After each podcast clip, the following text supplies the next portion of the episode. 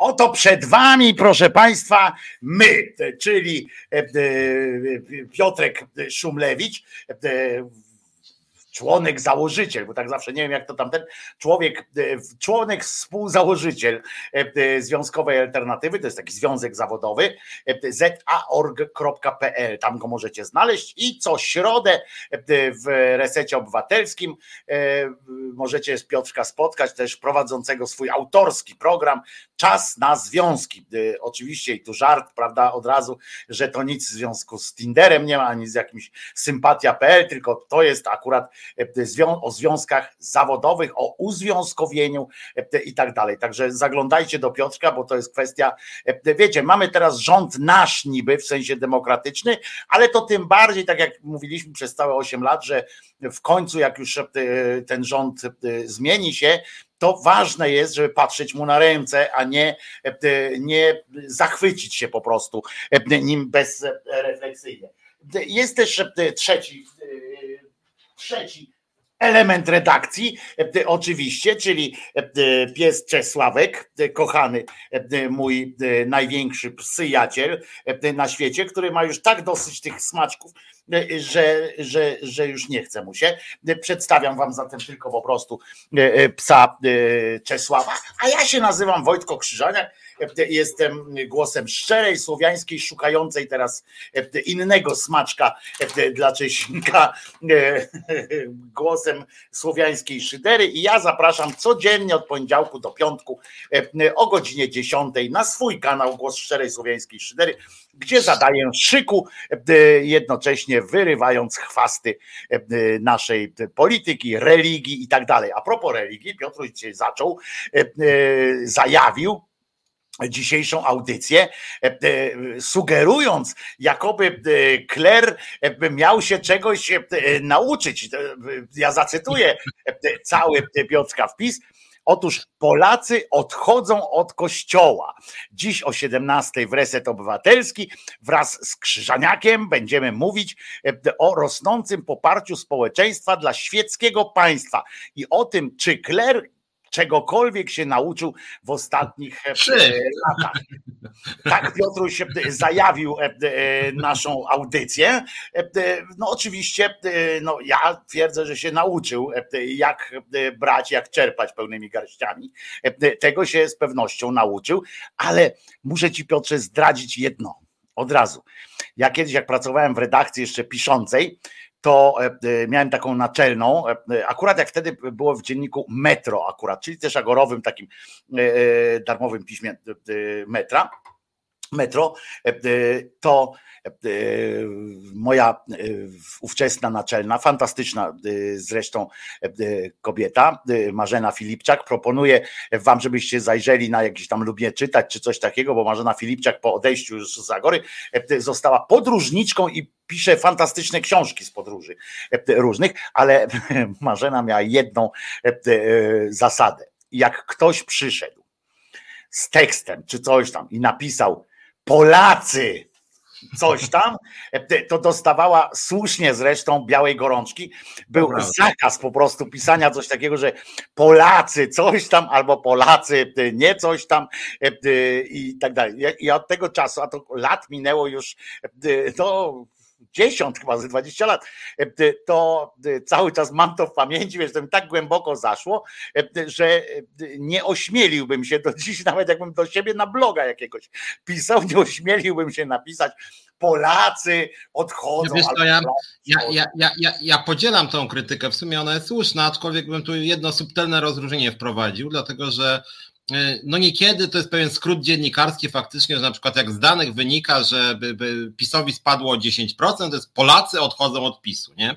No i jakby chodzi o to, że część odchodzi, to jest w sumie, e, w sumie prawdziwe po prostu. Natomiast jedna rzecz rzeczywiście mnie wkurza, kiedy e, politycy mówią w naszym imieniu i się kłócą wręcz. I to jest rzeczywiście, zaraz, zaraz, panie Piotrze, Polacy chcą tego, w domyśle ja reprezentuję Polaków, oni chcą, więc proszę siedzieć cicho, bo Polacy chcą tego, co ja mówię. Czy oni tak chcą, tak akurat różnie tam bywa? No więc właśnie z tego wychodziła y, punktu widzenia Marzena, że, y, że jakby chodziło o to właśnie, żebyśmy my z kolei nie mówili w imieniu wszystkich Polaków wiesz, żebyśmy my z kolei, bo jeżeli... No, no tak bo jeżeli my krytykujemy e, jakiegoś cymbała, no bo faktycznie każdego polityka jak usłyszymy, a teraz mamy akurat dużo e, możliwości, bo oni teraz wszyscy wypowiadają się w różnych tam kwestiach, e, to oni wszyscy bo Polacy mają już dość takiego rządu. Nie wiem, czy zauważyłeś, że już mają Polacy. Tak, to prawda. Który dwa miesiące się tam jeszcze nic nie zrobił takiego, z czego Polacy mogą być niezadowoleni, prawda? Te dwa miesiące akurat są takie, że rząd jeszcze nie zrobił nic, z czego Polacy mogą być jakoś niezadowoleni. Niczego nie podniósł w każdym razie, ani niczego e, z drugiej strony nie obniżył jakiejś tam e, jakości życia. E, więc, więc jeszcze, ale już wiadomo, że Polacy nie wyrażają zgody albo na przejęcie telewizji, albo na, no, na różne tam rzeczy. A propos to dzisiaj pierwszy taki wyrok się ukazał dotyczący, czy znaczy nie wyrok, bo to referendarz tam robi, czyli takie to nie jest wtedy wyrok, tylko to jest takie orzeczenie, czy jak to się nazywa, taka decyzja po prostu administracyjna, e, że Radio Lublin nie zostało postawione w stan, e, w stan e, likwidacji. 16 chyba stacji tych radiowych poszło w stan likwidacji, a Radio Lublin i ogólne radio, w sensie to duże, tak nie są w stanie likwidacji. Także e, nie wiem, jak to się organizacyjnie wtedy odbywa, no ale, e, ale może, być, może być wesoło. Kolejna wesołość jakaś taka w tym pięknym naszym kraju, pięknym, acz coraz trudniejszym do ogarnięcia rozumem. Wydawało się, że jak przejdzie ta władza, już tam inna będzie, to, to że ogarniemy to jakoś rozumem. Natomiast sprawy się komplikują, mówiąc, mówiąc łagodnie. Panie, panie referendarzu, a dlaczego akurat w Lublinie tak panorzek? A bo Lublin ma swoją specyfikę, panie redaktorze. Tam jest kul, tam jest czarnek, wiesz, tam jest w ogóle masa innych rzeczy. Podobno, podobno odwołał się do, do wyroku Trybunału Konstytucyjnego. Nie wiadomo do którego, bo tam te wyroki były wzajemnie wzajemnie są sprzeczne w pewnych kwestiach, ale coś sobie tam wybrał i y, referendarz i jest okej. Okay, Od razu nie mówię wszystkim, że to bo to jest świadczy, tak? Bo to jest akurat ciekawe, dlatego że y, ja zrozumiałem, że tak powiem, decyzję tego sądu, który powiedział, że nie można likwidować radia i telewizji jako całości, bo tam był argument, jak chodzi o telewizję i radio, nawet to było w tym uzasadnieniu, że można zlikwidować stacje regionalne, ponieważ ustawowo musi istnieć radio jako całość, telewizja jako całość, a jak zlikwidujesz regionalne, no to nadal będzie istniało. Więc w tym sensie no więc... przynajmniej tak, a tu więc widzę, że akurat specyfika Lublina jest taka, że to. to jest, bo to jest coś wartość sama w sobie. I właśnie to chciałem też uspokoić. Powiedziałem, że to, nie ma, że to nie ma znaczenia tak naprawdę, i tu Gosia wyjaśnia dokładnie. Chodzi o to, że wystarczy się odwołać od tego, bo to, bo to jest decyzja administracyjna, to nie jest żadna, żaden wyrok tam sądu i tak dalej, i tak dalej. To jest tak naprawdę w tym, te, w tym pierwszym kroku to jest coś takiego, że zgłaszasz do, do zgłaszasz taką potrzebę i referendarz albo się przychyli do tej twojej prośby, albo nie, ale to nie ma żadnego znaczenia dla samego przebiegu tego twojego postępowania likwidacyjnego. Odwołać się trzeba i dopiero wtedy sąd musi tam potwierdzić, dopiero ta decyzja będzie, będzie E, jakoś tam e, obowiązująca. Teraz po prostu nic się nie dzieje. Dalej jest tak, jak powiedział Sienkiewicz. Nie? To, to e, tyle, że pan referendarz się zbiesił. A oczywiście nie muszę dodawać, że cała prawica właśnie od, już odtrąbiła sukces, prawda? Prawie jak w filmie Krzyżacy. Pamiętacie, jak w filmie Krzyżacy, te ostatnie części tam blisko końca, jak jest ta bitwa grunwaldzka i tam Krzyżacy raz zdobyli na chwilę zdobyli chorągiew, jedną z polskich chorągwi, zdobyli i tam zaczęli śpiewać, tam, e, bo wygrali, tam zabili tego naszego chorążego mm, i zaczęli właśnie śpiewać. Tak mniej więcej wygląda teraz e, sytuacja e, u prawicowców, że trzymają te chorągiew, czyli to Radio Lublin, trzymają tam mocno w rękach i śpiewają właśnie, że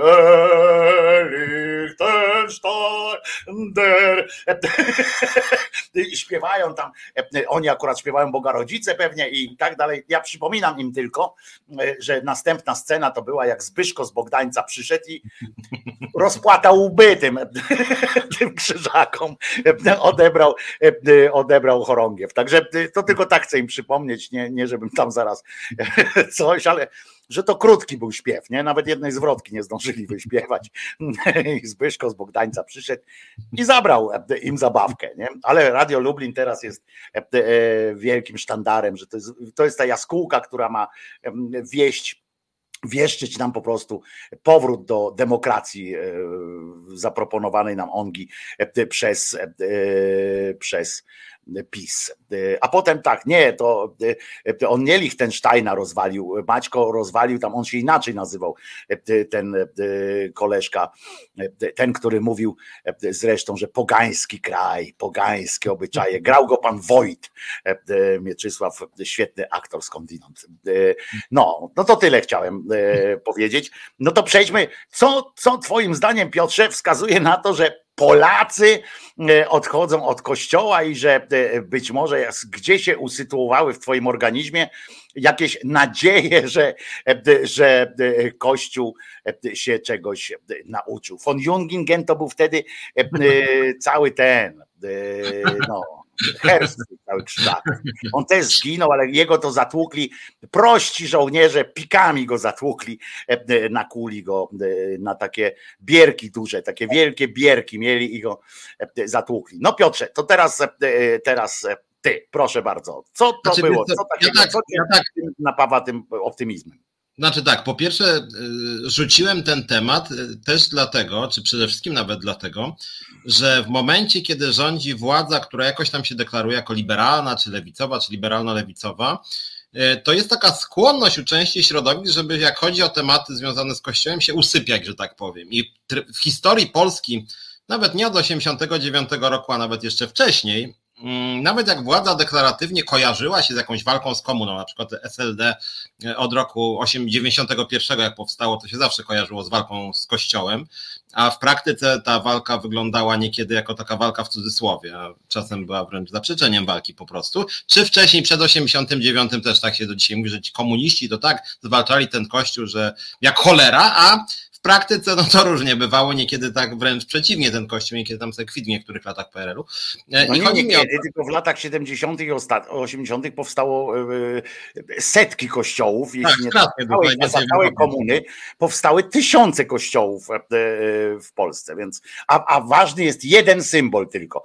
Oni cały czas przywołują jeden symbol czyli, e, e, czyli e, ten mm, nową hutę. Przypominają cały czas nową hutę i ten przypadek jeden jeden przypadek, tam były jeszcze pomniejsze w jakichś wsiach i tak dalej, e, gdzie się tam kłócili, ale też w końcu jak ludzie powiedzieli, ma być kościół, no to postawili tam, co oni się będą kłócić o to, ale, e, ale cały czas jest ten nowochódzki kościół, krzyż, że postawili krzyż e, i tam ludzie się zbiesili, bo pan powiedział, pan jakiś tam polityk, pamiętajmy, że to były lata naprawdę takie, że się jeszcze Stalinowi tam kłaniali, w sensie, że myśleli tam do Rosji byli tacy strasznie przywiązani i wtedy było faktycznie powiedzieli, nie będzie będzie tu krzyża, nie? Jakiś tam lokalny wirażka, to wcale nie, nie żaden tam Gomułka, czy nie żaden ktoś powiedział, że nie, nie będzie tu kościoła. No to mu ludzie w pierdol spuścili i kościół powstał i, i naprawdę uwierzcie, że gdyby nie miał ten kościół powstać, to by nie powstał. No, były sposoby na to, no,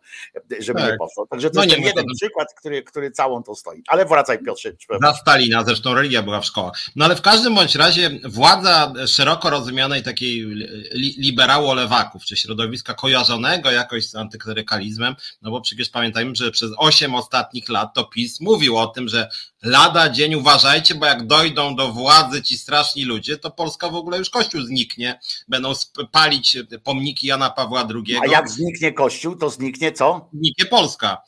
W związku z tym już tak naprawdę no, dla nas to byłoby optymistyczna wersja, że kończy się ta Polska, o której PiS mówił, to byłoby niezłe zupełnie.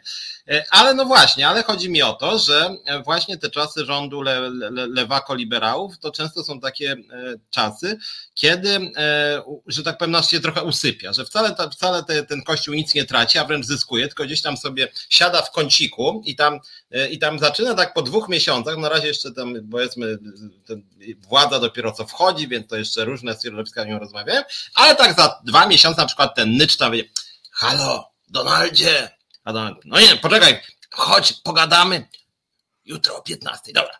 No i tam już się zacznie wtedy e, układanie się i później nagle się okaże, że jednak są różne projekty, które wcale nie są nawet mniejsze finansowo niż zarządów PiSu, tylko może mniej spektakularne, trochę nie tak bardzo głośno przekazywane, ale że w konsekwencji z wielkiej e, laicyzacji kraju i z takiej wręcz, jak to PiS sugerował, konfrontacji z Kościołem, e, no wylądujemy w tym, co tak naprawdę byliśmy dłuższy czas. I tego się trochę obawiam i też zauważyłem. Ale powiedzmy sobie szczerze, że na razie się obawiasz tylko, że jeszcze. Na, na, na razie się obawiam, żeby było jasne, chociaż widziałem, e, może to nie jest od razu krytyka pana Wieczorka, ministra nauki, e, ale rzeczywiście tydzień temu bodaj rozstrzygnięto jeden z konkursów e, na prace tam magisterskie, doktorskie, to rzeczywiście właściwie są wyłącznie prace typu Jan Paweł II, przenajświętszy, największy Polak, który zmienił świat.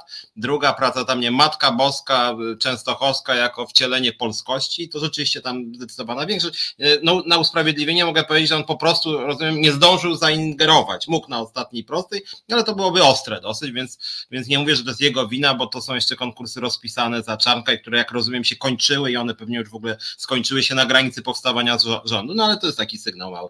No ale w każdym razie... Muszę tylko zareagować tutaj na czat, bo na czacie wkradła się nieścisłość. Spaślak napisał, że e, e, e, Rodgiera zabił Maćko w pojedynku. Otóż nie, brata Rodgera zabił, zabił jak najbardziej zgodnie z, ze zwyczajem i z obyczajem. Spotykali się po rycersku i po bosku. Zbyszko walnął go najpierw rękawicą, a potem brata Rodgera zabił Zbyszko. Maćko faktycznie widać tutaj z kolei było sprawdzone, pan Tomasz sprawdził. Maćko faktycznie rozwalił Kuno von Liechtensteina. E, także to mamy e, załatwione. E, ten wątek już mamy załatwiony, dajmy już pokój temu domu. No i właśnie teraz, właściwie ostatnio, rzeczywiście w tych ostatnich tygodniach naszego programu, faktycznie też trochę mniej mówiliśmy o kościele, to sobie pomyślałem, że może trochę, może trochę daliśmy się uśpić, a może sam Kościół się trochę uśpił, więc chciałem trochę, że tak powiem, naszą antyklerykajną no, czujność uruchomić, żeby tak bo ten kościół może tam już szykuje się, wiesz, wychodzi tam jakieś już szykują, jakieś tam ostrzą miecze czy noże, czy ja nie wiem, co oni tam ostrzą. Oni jadą jeszcze, oni jadą jeszcze na pisowskim paliwie. E, e, dzisiaj o tym mówiłem rano w audycji, e, ponieważ na przykład pamiętasz, jest arcybiszop, prawda, Gądecki się tam nazywa, spod Poznania, on jest tam z Poznania właśnie i on, proszę ciebie, nawet chciał uczestniczyć jako mediator w sporze z Kamińskim, z Wąsikiem i tak dalej, tam, że chciał tym żonom wspomóc, żeby do domu, nie do domu ojca, tylko do domu żony wrócili ci dwaj panowie, no i się teraz okazało, z czego się brała ta jego taka wyrywność do tego. Mm, otóż jeszcze zapisu e, z funduszu tam gospodarki wodnej i rewitalizacji wszystkiego, e, właśnie mm, w Poznaniu e, odbudowują mu dworek, bardzo taki zacny, zacny dwór, za cenę 27 milionów, które przyznał sobie jeszcze zapisu, to dali i tam w tym jeszcze jest w tych, tam drożej będzie kosztowało, bo 27 dostają od państwa. 5 milionów, muszę ci powiedzieć, samo ocieplenie go kosztuje tego, tego dworku, tam jakieś tam i wspomożenie, żeby nie wychładzał się mocno. I to jest, i oni muszą zdążyć z tym remontem do października, kochany, bo w październiku niejaki Gondecki osiąga wiek emerytalny w kościele, czyli 75 lat i wiesz na co jest ten domek? To jest dom na jego e, e, emeryturę. Poważnie, oni to ogłosili. To jest dom na jego emeryturę. Ja nawet do tego stopnia e, się zainteresowałem tym przypadkiem, że w ogóle stwierdziłem, bo już kiedyś pamiętasz, mówiliśmy, że skoro jest fundusz kościelny, tam, że płacą z tego funduszu ZUSy i tak dalej, a na przykład piekarzom nie płacą, prawda, ZUS-u, czyli piekarze są niepotrzebni y, krajowi, no, oni są potrzebni krajowi, że państwo mówi, mówi do nas, złóżcie się, posłuchajcie, bez nich sobie nie poradzimy po prostu, nie, albo y, coś tam, no to ludzie się składają na to, żeby, żeby ten czynnik boski tam jakoś y, uruchamiać. I ja sobie pomyślałem, że w sumie wiesz, można krytykować ten pomysł z tym odbudowaniem tego zamczyska, czy pałacyku, czy e, e, dworku za 27 baniek. Zresztą to takie wiesz, co to za znowu takie wielkie, to to nie jest pewnie, ale, ale w ogóle pomyślałem, że fantastycznie, że możemy nie, możemy jakby patrzeć inaczej, odwrotnie. Nie, że szklanka jest pusta do połowy, tylko możemy, e, wiesz, myśleć do przodu i nie chcieć zabrać jemu tego, nie należy mu się, zabrać mu i tak dalej. Nie, idźmy w drugą stronę. Niech wszyscy tak mają. Każdy emeryt w Polsce w momencie przechodzenia na emeryturę dostaje darmowy remont e, chałupy. Rozumiesz, Dowbor, e, Szelongowska, tam te wszyscy wyjeżdżają e, w Polskę i remontują domy za, za publiczne pieniądze oczywiście. Remontują, doprowadzają, jak ktoś ma willę, to mu willę remontują. Obojętnie dzieci tam są, na przykład ty byś mieszkał ze swoimi rodzicami, którzy by przeszli na emeryturę, rozumiesz? no to też zyskujesz na tym, no, bo to jest dom twoich rodziców. Rewelacja. Moim zdaniem to jest po, po prostu powinniśmy w to iść.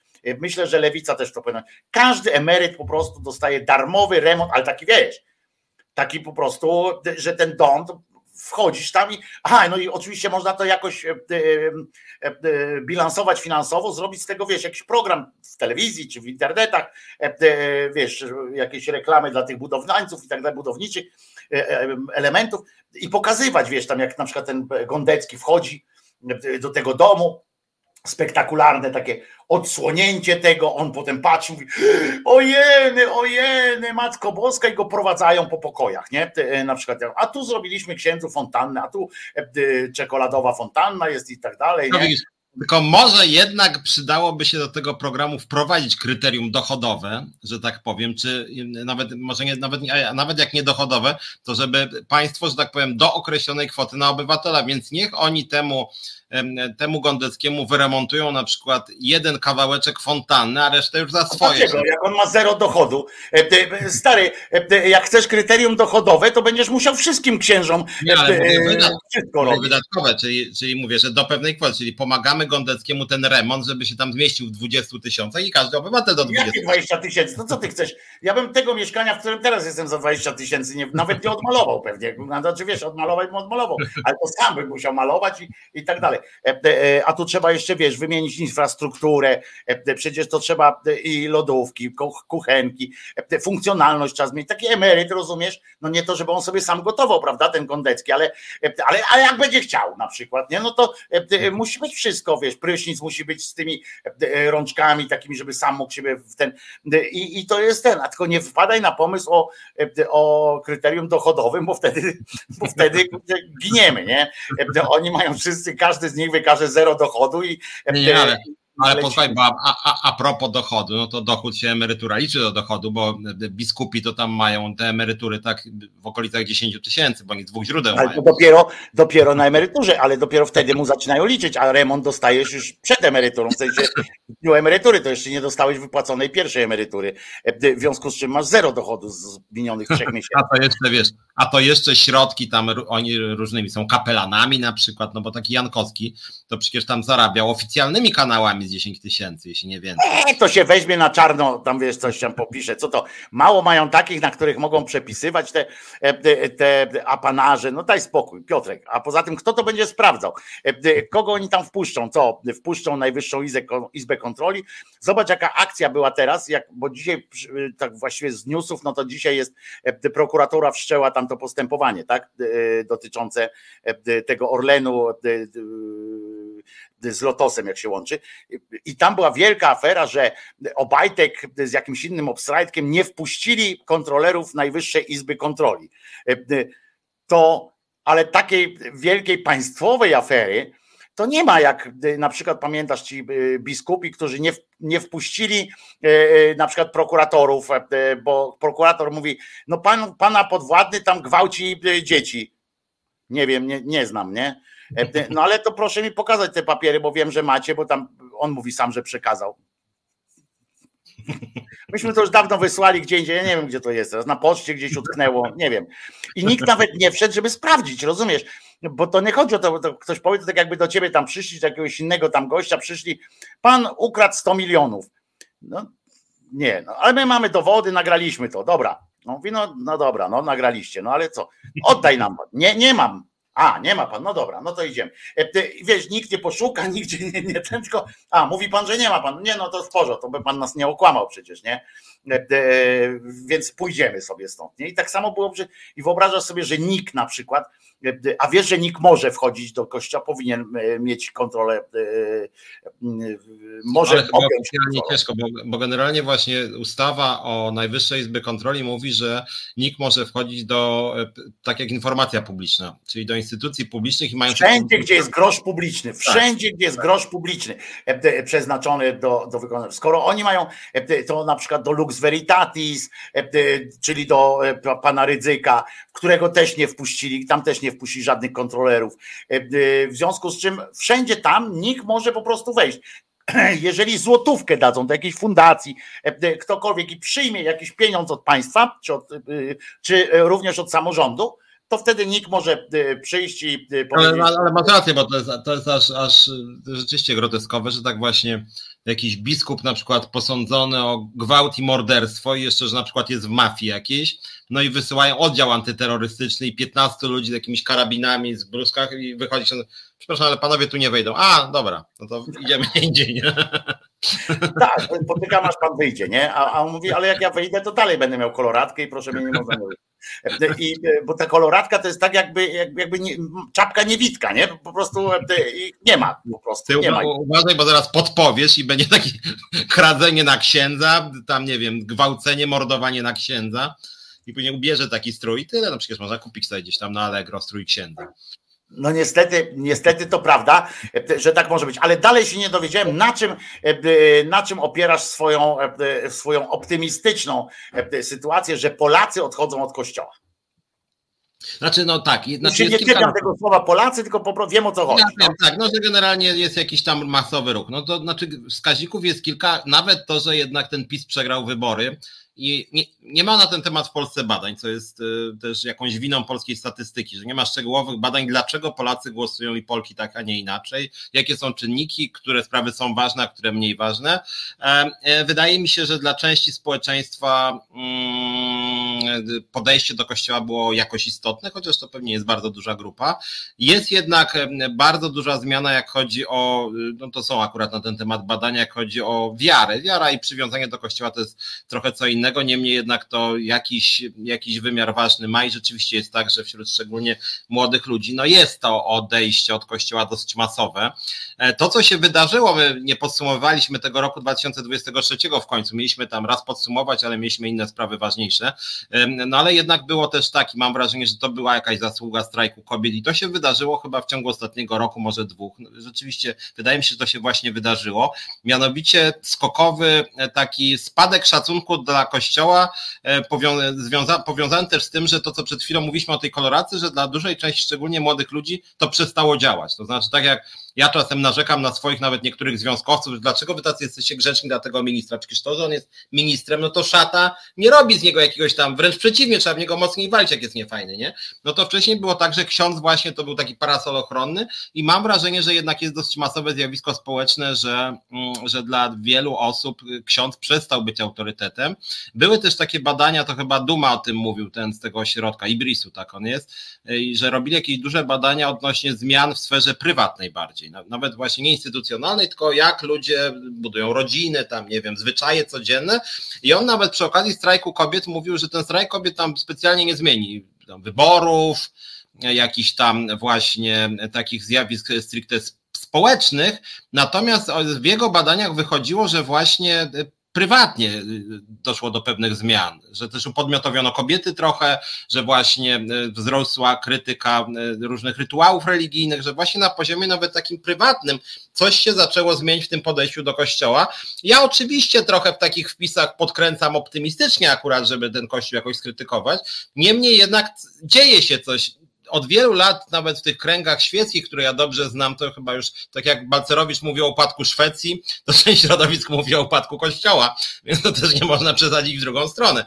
Ale jest często takie pytanie odnośnie tego, czy Polska będzie modelem irlandzkim to często się pojawia. Kiedy, no też Irlandia jest też, też oczywiście jest taki typ idealny, bo w tej Irlandii ten kościół aż taki słabiutki, to jednak nie jest. No niemniej jednak tam to się rzeczywiście posypało dosyć mocno, jak chodzi o zaufanie, pieniądze, tam autorytet kościoła, podejście polityków do niego. W Polsce rzeczywiście na razie czegoś takiego nie ma, żeby to jakaś lawina była i też widać, jak nawet słyszałem coś tam ostatnio, była podobno jakaś wymiana zdań między Tuskiem, Nowacką, tam Lewicą, E, Kosiniakiem Kamyszem właśnie odnośnie a, wyrzucania religii ze szkół, że coś się wymsknęło e, pani Nowackiej minister, ministrze, że właśnie chyba trzeba by coś z tą religią zrobić. No i podobno Kosiniak Kamysz, panie Donaldzie czy Donaldzie, słuchaj, tu co, jak ona śmie w ogóle tego nie było w naszych wspólnych, co to w ogóle jest? To jest jakieś psucie naszej koalicji, religia w szkołach, wyrzucać już teraz.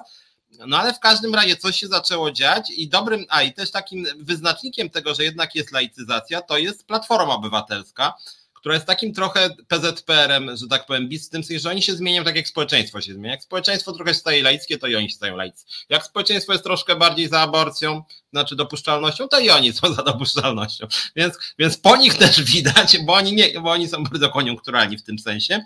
No i teraz widać, że jednak Platforma skręciła na stronę liberalną, no to nie jest lewicą, liberalną, tak? Więc nawet tutaj widać też, a oni jakieś tam badania swoje też prowadzą, więc mam wrażenie, że jednak dokonuje się jakaś taka laicyzacja społeczeństwa, natomiast pytanie jest takie, i to jest ta druga część mojej zajawki, czy Kościół będzie, mm, czy, czy Kościół będzie miał taką strategię, że tak powiem, pisowską, w sensie, że to będzie twarz Jędraszewskiego, który on ma w ogóle na to, jego konto twitterowe też jest dosyć ucieszne. On jakieś takie, nie wiem, czy to on wymyśla te swoje podmoty, nie wiem jak to jest. Właśnie co aż wynotowałem, napisał dzisiaj, kto nie uznaje, że ojczyzna jest naszym wielkim zbiorowym obowiązkiem, jest zwodzicielem i antypolakiem. To w ogóle mógł być obok Kaczyńskiego, to są takie frazy. Ja, ja powiem, że to jest takie e, konto twitterowe Jędraszewskiego jest taką e, antytezą e, Piotrka Szumlewicza, bo obaj piszą właśnie takimi zdaniami, takimi oznajmującymi, że tak jest i koniec, nie? Po prostu zauważa, Piotrek też coś tak zauważył i mówi, kościół jest coś tam, coś tam i coś tam, nie? I już. Ja tam zawsze się śmieję z Piotrka trochę, podśmiewam się, że tak, ale często to są słuszne co do, co do treści, tylko ja zawsze, ja, ja mam zawsze problem z takim napisaniem, bo mi się nigdy nie chce tak usiąść przy Twitterze i napisać Polska jest fajnym krajem, a coś tam jest nie coś tam. Jakoś ja sobie to pomyślę i mi wystarczy, nie? A Piotrek tak co jakiś czas tak pisze, a Jędraszewski z kolei w drugą bańkę. Zresztą akurat jedne z lepszych wpisów Piotrka to są też te, które się znajdują pod postami Piotrek odpowiada mu na każdy e, tweet e, Jędraszewskiego odpowiada, ja tylko czasami sobie odpowiem, a, e, a bo ja nie, ja po prostu też u mnie to jest tak, że ja nie cierpię pisać w telefonie, w związku z czym jak w telefonie to czytam, to miałbym to odpisać mu tam, to mówię, idźcie stąd w cholerę, nie będę wam pisał. Ale to jest prawda. Jak chcecie, zobaczcie, Jędraszewski właśnie wygłasza takie takie elaboraty różne takie piszą, takie filozoficzne czasami tak. te treści stawia. A przeczytaj jeszcze raz to, co dzisiaj napisał, bo to o tym antypolactwie to zawsze lubię takie. Tak. Kto nie uznaje, że ojczyzna jest naszym wielkim zbiorowym obowiązkiem, jest zwodzicielem i antypolakiem. To, to, ten zwodziciel to w ogóle to, to, to, już olejmy, bo on chyba nie wiedział, co ten, może jakaś literówka czy coś, bo on chyba nie wie dokładnie o co chodzi, ale, ale że antypolakiem jest ten, kto nie uznaje, że ojczyzna jest w potrzebie, tak? Wielkim zbiorowym obowiązkiem. Zbiorowym obowiązkiem. A dlaczego nie indywidualnym? Dlaczego oni właśnie, wiesz, to jest przecież powrót do, do komuny, nie? Tak naprawdę to jest właśnie e, taka e, stalinowska myśl, gdzie jest tylko masa e, i, i gdzie jest nam zbiorowym obowiązkiem, że musi się jednostka e, pochylić tam e, dla dobra większej grupy. I on to mówi takim komunistycznym bełkotem, ale to nic dziwnego, bo on się tam nauczył, wychował się w takim właśnie kościół zresztą był strasznie zinfiltrowany przez, przez służby komunistyczne, a poza tym to byli ludzie, którzy tam się ukształtowali na myśl komunistyczną i oni naprawdę poruszali się w tych, w tych rejonach mentalnie. No bo tak naprawdę, no to weź jeszcze raz przeczytaj może ten początek o tych ludziach, że kto. No, którzy... Kto nie uznaje, że ojczyzna jest naszym wielkim zbiorowym obowiązkiem. No właśnie. Więc jeżeli ktoś nie uznaje, że jest zbiorowym, a może byśmy się skupili na tym, ja mówię całkiem poważnie teraz, jakby tak pogadać z panem takim Jędraszewskim. Oczywiście nie ma sensu z nim gadać, bez e, przelewania z pustego w próżne, ale e, że generalnie fajnie, jakby każdy z nas osobno sobie tak pomyślał i realizował to przez swoją małą jakąś tam ojczyznę czy coś takiego, ale ale Piotruś, mam dla ciebie dużo lepszą cytatę. Otóż nie uwierzysz, ale znaczy uwierzysz, bo, bo co masz mi nie wierzyć przecież. Natomiast chodzi o to, że telewizja Republika się rozwija, prawda? Wiesz o tym, że rozwija się no po prostu w tempie jakimś tam przyrostu E, strasznego, jeśli chodzi o ofertę programową. No i od wczoraj, od 1 lutego, poszerzyli swoją ofertę programową o, e, słuchaj, o Ekspres Republiki, czyli taki teleekspres. E, nadają, zaczynają go nadać 5 minut przed teleekspresem w tym Orłosia i tam słuchaj, Rafał Patyra, ten, który prowadził, ten, ten, święty człowiek, e, który e, zdradził Boga i Bóg do niego przyszedł i e, zdradził znaczy żonę swoją, ale Bóg najpierw przyszedł do jego żony, powiedział, żeby nie denerwowała się, że on wróci, jak się już wyłajdaczy i faktycznie tak było. Jak się wyłajdaczył, to wrócił do niej i teraz razem jeżdżą od pielgrzymki do pielgrzymki, tam w różnych świętych miejscach są i pojawia się w różnych audycjach, takich tych kanałach boskich, że po prostu Bóg im dał drugą szansę i tak dalej. Zajebiście. E, e, cieszymy się. Nie? Oczywiście nic nie mówi o tej partnerce, którą, którą e, najpierw no, cudzołożył najpierw z nią, a potem ją zostawił, nie? czy gdzieś tam, ale to już nieważne, bo tam dzieci są, to one są nieistotne. Natomiast dla Boga ważne, że wrócił do małżonki. Natomiast on prowadzi ten super, ten Ekspres Republiki i nie i tak zaczął wczoraj. Zacytuję ci cały ten jego początek. Tylko e, uwaga, bo to jest poważne, nie? bo to na serio tak jest. Mogę? Mogę czytać, Piotruś? Tak, tak, oczywiście. No to dawaj, uważaj. To są trzy, dwa zdania, ale kurwa takie, że y, nogi się uginają. Ty, ty, ty, wyobraź sobie tutaj, nie? Leci. Ty, ty, ty, ty, bum, psz, jest patyra, nie? W czasach, gdy jedni mętnie obiecują czystą wodę, inni koniunkturalnie nabierają wody w usta. Na medialnym akwenie wynurza się ekspres Republiki i choć wielu będzie próbowało go zatopić, my odważnie wypływamy na głębie. Wszystkich, którym ojczyzna miła, zapraszamy na pokład. Rafał Patyra, czas na pierwszy rejs. Ale się trochę pogupiłem, tam za dużo było tej, tej wodnej symboliki, już tam się Bo to jest takie nawiązanie chyba do rejsu piwowskiego, y, tak naprawdę, y, bo ja nie wiem, czy to jest ekspres, to bardziej on to reklamuje jako wodolot, prawda? Y, bardziej taki chyba, ale zwróć uwagę na frazę, ten końcówka. Wszystkich, którym ojczyzna miła, zapraszamy na pokład. Rafał Patyra, czas na pierwszy rejs. Rozumiesz, jak, a mi nie było miłe e, ta ojczyzna i e, nie wiem, czy dzisiaj też Państwo, którzy są z nami akurat, to też daliście, e, daliście szansę, mm, daliście szansę powiedzieć sobie, że nie jesteście po prostu. Nie jesteście, wam ojczyzna nie jest miła, bo nie dołączyliście do Rafała Patyry, który już skończył chyba tam te swoje dzisiejsze wygnioty. Ale to, to trzeba mieć, e, trzeba mieć nasrane we łbie. Co oni, ciekaw jestem, tak na, ty zakładasz, że taki patyra, nie? który tam wiesz, Bóg go smagnął i w ogóle tam jest ten, myślisz, że on wierzy w to, co mówi, nie? Że tam, e, że właśnie o tym, że komu ojczyzna miła e, i tak dalej, to myślisz, że on na serio to myśli, że, że, że komuś jest ojczyzna miła, to mu się przysłuży słuchając, oglądając telewizję Republika i on, i on chwyta to, wiesz, że, że tak jest po prostu. Jest to chyba niekoniecznie, bo ja tak też wcześniej, jak rozmawialiśmy o tym Jędraszewskim, tak sobie wyobrażałem Jędraszewskiego, który siedzi przed tym komputerem na tym tweeta walnie i tak siedzi, tak myśli sobie, tak walnie coś, kto nie, a to macie, wielki zbiorowy, a zwodzicie, masz,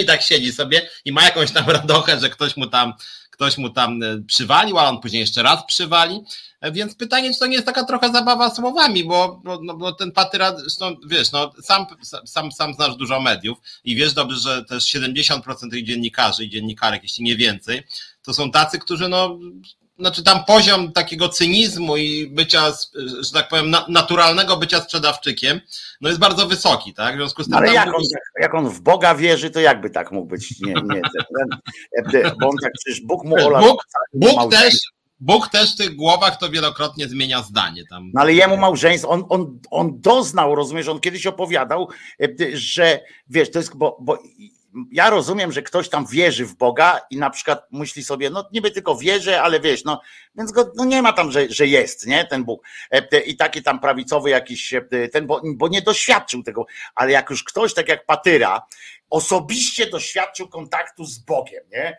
e, czyli generalnie, no to nie jest kwestia, że on wierzy czy nie wierzy, tylko on wie, że jest i wtedy go jeszcze okłamywać, to już jest kurczę, dla mnie to jest robić z niego jaja, nie? Jak, jak wiesz, że on jest na przykład. Ty, serio, jak ja bym jakiś schizofreniczny rys, nie? I, I by mi przyszło do głowy, znaczy wiesz, by mi się pojawił jakiś tam Bóg. No wtedy to się pojawia autentycznie, tak? Więc, więc yy, ja tak mówię. I, I ja bym zobaczył tego Boga, nie? No to próba okłamania go, no to jest, to jest cokolwiek, to no głupie, nie? E, e, ten, no więc, no ale jakoś, e, jakoś nie wiem, u nich to tam przechodzi, nie? Chociaż z drugiej strony to jest też dobra wiadomość dla wszystkich, że tam cudzołóstwo, wiesz, nie będziesz żony pożądał innego swego, ale jak jest wolna pani, to to już możesz, bo, bo on tam małżeństwa nie rozbijał, tylko swoje, a nie, nie, nie chciał żony bliźniego swojego, tylko po prostu panią, która była akurat wolna na rynku, że tak powiem. W obiegu. Chciał po prostu bli, bliźnią po prostu chciał. No więc, więc, więc to akurat dobrze. Więc są jakieś są z tego dla nas wszystkich jakieś e, fajne e, wyniki z tego mogą wynikać, nomen omen, e, że, że ten Bóg jest jakoś tak, e, ten, którego on smagnął, e, dotknął go stópek, to, to jest w porządku. No Piotrze, ale my musimy tak, wiesz, bo o tym kościele to o kościele, to jest jedno, ale w, chciałem przypomnieć, że mm, w ubiegłym tygodniu, w tym co jeszcze, się, jeszcze trwa ten tydzień, no to e, e, było trochę zamieszania. Po pierwsze, no czy ja powiem o kilku rzeczach, ale potem wybierzemy sobie i będziemy, będziemy mówili, mówili po, e, o kolejnych, bo tam Duda, prawda, debil Duda podpisał, ale się nie cieszył i, i wysłał do tego. Zresztą to jest jedna z najgłupszych rzeczy, które zrobił, w tym sensie, że ten występ jego na zajutrz, nie? Bo, bo, bo coś mu się tam nie podobało w tym, że on tak podpisał. Jeden tam mu doradca chyba prze, przekazał, ty weź, podpisz, dobra, drugi mu przekazał, że tam, ale to zawetuj, znaczy y, wyślij do Trybunału, a trzecim powiedział, kurczę, to jakoś tak słabo to wyszło z tym, że zawetowałeś, znaczy, że dałeś to do tego Trybunału, bo z takim jeszcze napisem, dałeś wyraźny prikaz tej kucharce w tym swoim y, tym, że to jest niezgodne, nie? I tak coś tak słabo, to może wyjdź i powiedz, że, że nie chciałeś tak, nie? No i on wyszedł faktycznie wczoraj i powiedział, że on tak naprawdę to nie chciał, bo on y, stwierdził, że ten budżet jest prawdopodobnie nielegalny, tak, niekonstytucyjny, ale bardzo zachęca y, premiera, żeby zrealizował go w miarę precyzyjnie i szybko. No, wyszedł taki jak to on, nie? No po prostu debil y, czysty. Ale też były, mm, też były rzeczy inne, czyli dwa dni posiedzenia Sejmu, podczas którego uchwalono to i owo i e, dochodziło do jakichś tam e, e, ustaleń czy nieustaleń. Od czego byśmy zaczęli? Od tego Sejmu czy po kolei? Po kolei chyba, co? No możemy Sejmu, tylko jeszcze chciałem, żeby, żeby później już nie wracać dwie rzeczy jeszcze z tym kościołem. Mianowicie jeden cytat i, jedno stanowisko episkopatu, mianowicie urzekł mnie cytat niejakiego Leszka Gęsiaka, księdza, rzecznika episkopatu w ogóle, jest rzecznik episkopatu, który powiedział, słuchajcie, Kościół nigdy nie chciał niczego odbierać kobietom, zwłaszcza ich prawa do samostanowienia. No i to trzeba przyznać odważne bardzo. Kontrowersyjnie by powiedział, że tam się zagotować się mogli ci biskupi. Co pan gadasz, nie? No, oczywiście to ubrał, że to chodziło oczywiście o to, że trzeba te kobiety zdyscyplinować, dbając o ich prawo do samostanowienia. I w pewnym no. sensie ten sam episkopat, bo on mówił to w imieniu episkopatu, ten sam episkopat dzisiaj, więc tak bardzo widzę nawet news na Onecie, mianowicie konferencja episkopatu alarmuje, że stosowanie tabletek dzień po jest niemoralne. Więc to te dwa newsy też razem tak ze sobą współgrają w sumie. Że te kobiety to mają być prawo do samostanowienia, ale już na przykład tabletka dzień po jest zdecydowanie niemoralna i oczywiście jest prawda. A powiedz mi, czy uzasadnili, na czym polega niemoralność tej tabletki, bo znaczy stosowanie tej tabletki, tak? Czy sama tabletka też jest niemoralna, bo, bo to jest kształt ma taki mało etyczny. Natomiast uzasadnienie... Bo, bo, bo to byłoby dosyć nowatorskie podejście, takie no, humanizowanie tej tabletki, prawda? Skoro by miała mieć jakieś niemoralną, skoro miałaby jakiś rodzaj niemoralności, to znaczy musiała, byłaby schumanizowana najpierw, żeby, żeby, żeby mieć coś takiego. Ale poczekaj, bo to jest faktycznie cała ciekawa argumentacja. No więc właśnie. Z punktu widzenia etycznego stosowanie tabletek po po, nawet nie po, jest niemoralne, gdyż zawiera w sobie akceptację zniszczenia życia konkretnej osoby. No, nie wiem, kto ma być tą osobą, ale tu jest jakiś szerszy fragment.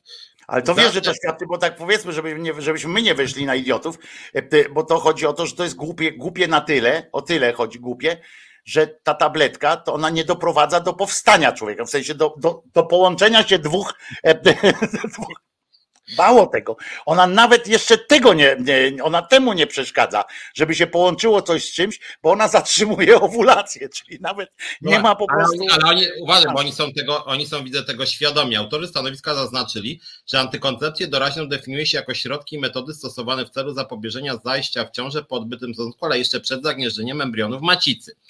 Według to autorów... o to chodzi, że jeszcze w ogóle nie ma nawet ta tabletka dzień po to nawet nie ma nic o zagnieżdżaniu.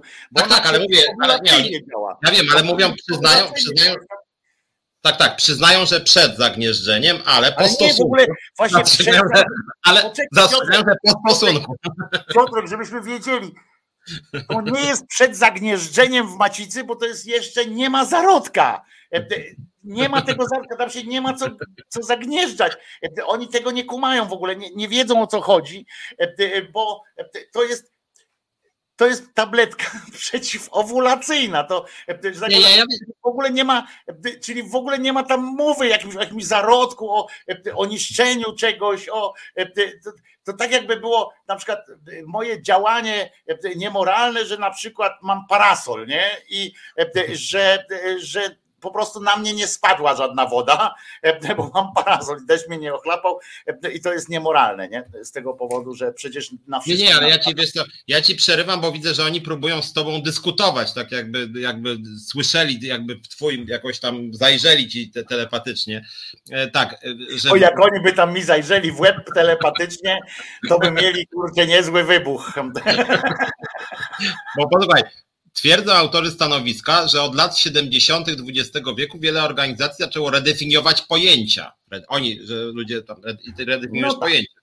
W ten sposób, że poczęciem lub początkiem ciąży zaczęto uznawać zakończenie procesu implantacji zarodka w macicy, co ma miejsce najczęściej około 12-14 dnia po zapłodnieniu. Zatem wszelkie działania, które mogłyby zniszczyć zygotę blastocystę bądź embrion ludzki przed implantacją w myśl tak przyjętej definicji nie byłoby kwalifikowane jako aborcyjne ale to się z tym nie zgadzają. Ta zmiana definicji początku ciąży umożliwia twierdzenie, że takie produkty jak pigułka po czy wkładka domaciczna nie działają poronnie, chociaż w istocie, i tu jest kluczowe, że też, e, że też wkładki domagiczne też mordują ludzi, chociaż w istocie prowadzą do uśmiercenia nowo poczętego dziecka w pierwszych dniach jego życia. Czyli rozumiem, że to jest powrót do teorii chyba świętego Tomasza jeszcze, kiedy mówię o potencjale, że tam chyba Tomasz. Znaczy on mówił, krótko mówiąc, to było tak, że, że już to, co wychodziło z człowieka, znaczy z mężczyzny, bo, bo bo człowiekiem był tylko mężczyzna, tak de facto. Wszystko to, co wychodziło z mężczyzny w, w postaci ejakulatu, ejakulat składał się generalnie z takich fajnych, małych ludzików po prostu. I te ludziki szły sobie najpierw przez, przez most zwany prąciem, potem wchodziły do ten, a zagnieżdżały się, to nawet nie chodziło o to, że ono tam dopiero powstawało z czegoś. Nie. Tam chodziło o to, który pierwszy dotrze na takie krzesełko, na którym może siąść i przyssie się jak chuba do matki, żeby ssać jedzonko. I jak szybko się to zrobi, to tam będzie chłopiec, jak później, jak się rozwlecze, coś rozmięknie, to będzie dziewczynka. I No więc oni tak zakładają nadal, że po prostu sam wytrysk e, i to, co z wytryskiem idzie, to już jest po prostu dziecko. I e, plemnik sam, bo już teraz wiemy, że to nie jest taki ludek, że on nie ma nóżek i rączek, ma tylko ogonek, e, którym tak, o, tak szybko zapindala tym ogonkiem. I i wiemy tak, że taki ogoniasty, znaczy ja nie wiem, czy wszyscy katolicy są skłonni przyjąć taką koncepcję, że powstają z jakiegoś stworzenia z ogonem, prawda? Ale no ale dobra, no jest taka, taki plemnik. No. I oni myślą, że ten plemnik to już jest, jeżeli na przykład on u, u, osiądzie tak na, y, na jakichś ściankach, obije się o ściankę lateksową na przykład w, w prezerwatywie, no to to jest już zabicie e, dziecka. Zresztą to też była taka, to papież Jan J. Pituła mm, zresztą stał na tym akurat, mm, e, e, na tym stanowisku, że, że on tam się dusił, ten człowiek, że to taka nie, nie, nie, bo to powiem wam tak, Wy tutaj czasami lewacka hołoto mówicie, oburzacie się, że ktoś na przykład y, jakieś na śmietniku się czasami znajduje jakiegoś noworodka albo na przykład jakieś y, pieski, nowonarodzone pieski albo kotki w workach takie są wrzucone i tam, że było słychać jak tam miał, miał taki malutki kotek i tam ktoś go mówił, jak można, jak można. No więc właśnie, te plemniki to są takie właśnie kotki i pieski e, wrzucone w folii, w worku foliowym, które tak zamykacie i one się tam duszą potwornie e, po prostu e, tak, tak robią i przestają te ogonki tak coraz mniej, coraz mniej, coraz mniej i tak spływają. Tak giną te dzieci.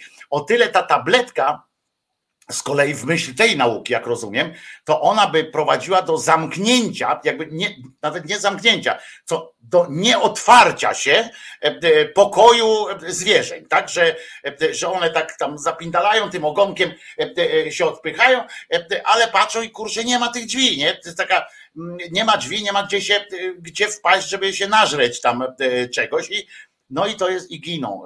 Ja chcę oczywiście, nie wiem na ile ci ludzie z tego Ordo Dupis i z tej kurii sobie zdają sprawę, że nawet przy bardzo sprawnie działających i kobiecie, i mężczyźnie ze wszystkimi ich e, atrybutami, ale tak na, na maksa sprawnie, e, to muszę wam powiedzieć, że większość tych plemników ginie. No. Ja nie chcę was, e, nie chcę wam jakoś sprawiać wielkiego bólu, ale nawet jak wszystko działa zajebiście po prostu tak podręcznikowo, e, to, e, a nawet lepiej jak podręcznikowo, to muszę wam powiedzieć, że no to tam, do, tego, do tego celu to nie dobija tam. No, no naprawdę. No, jak jeden dojdzie, to jest. To prawda.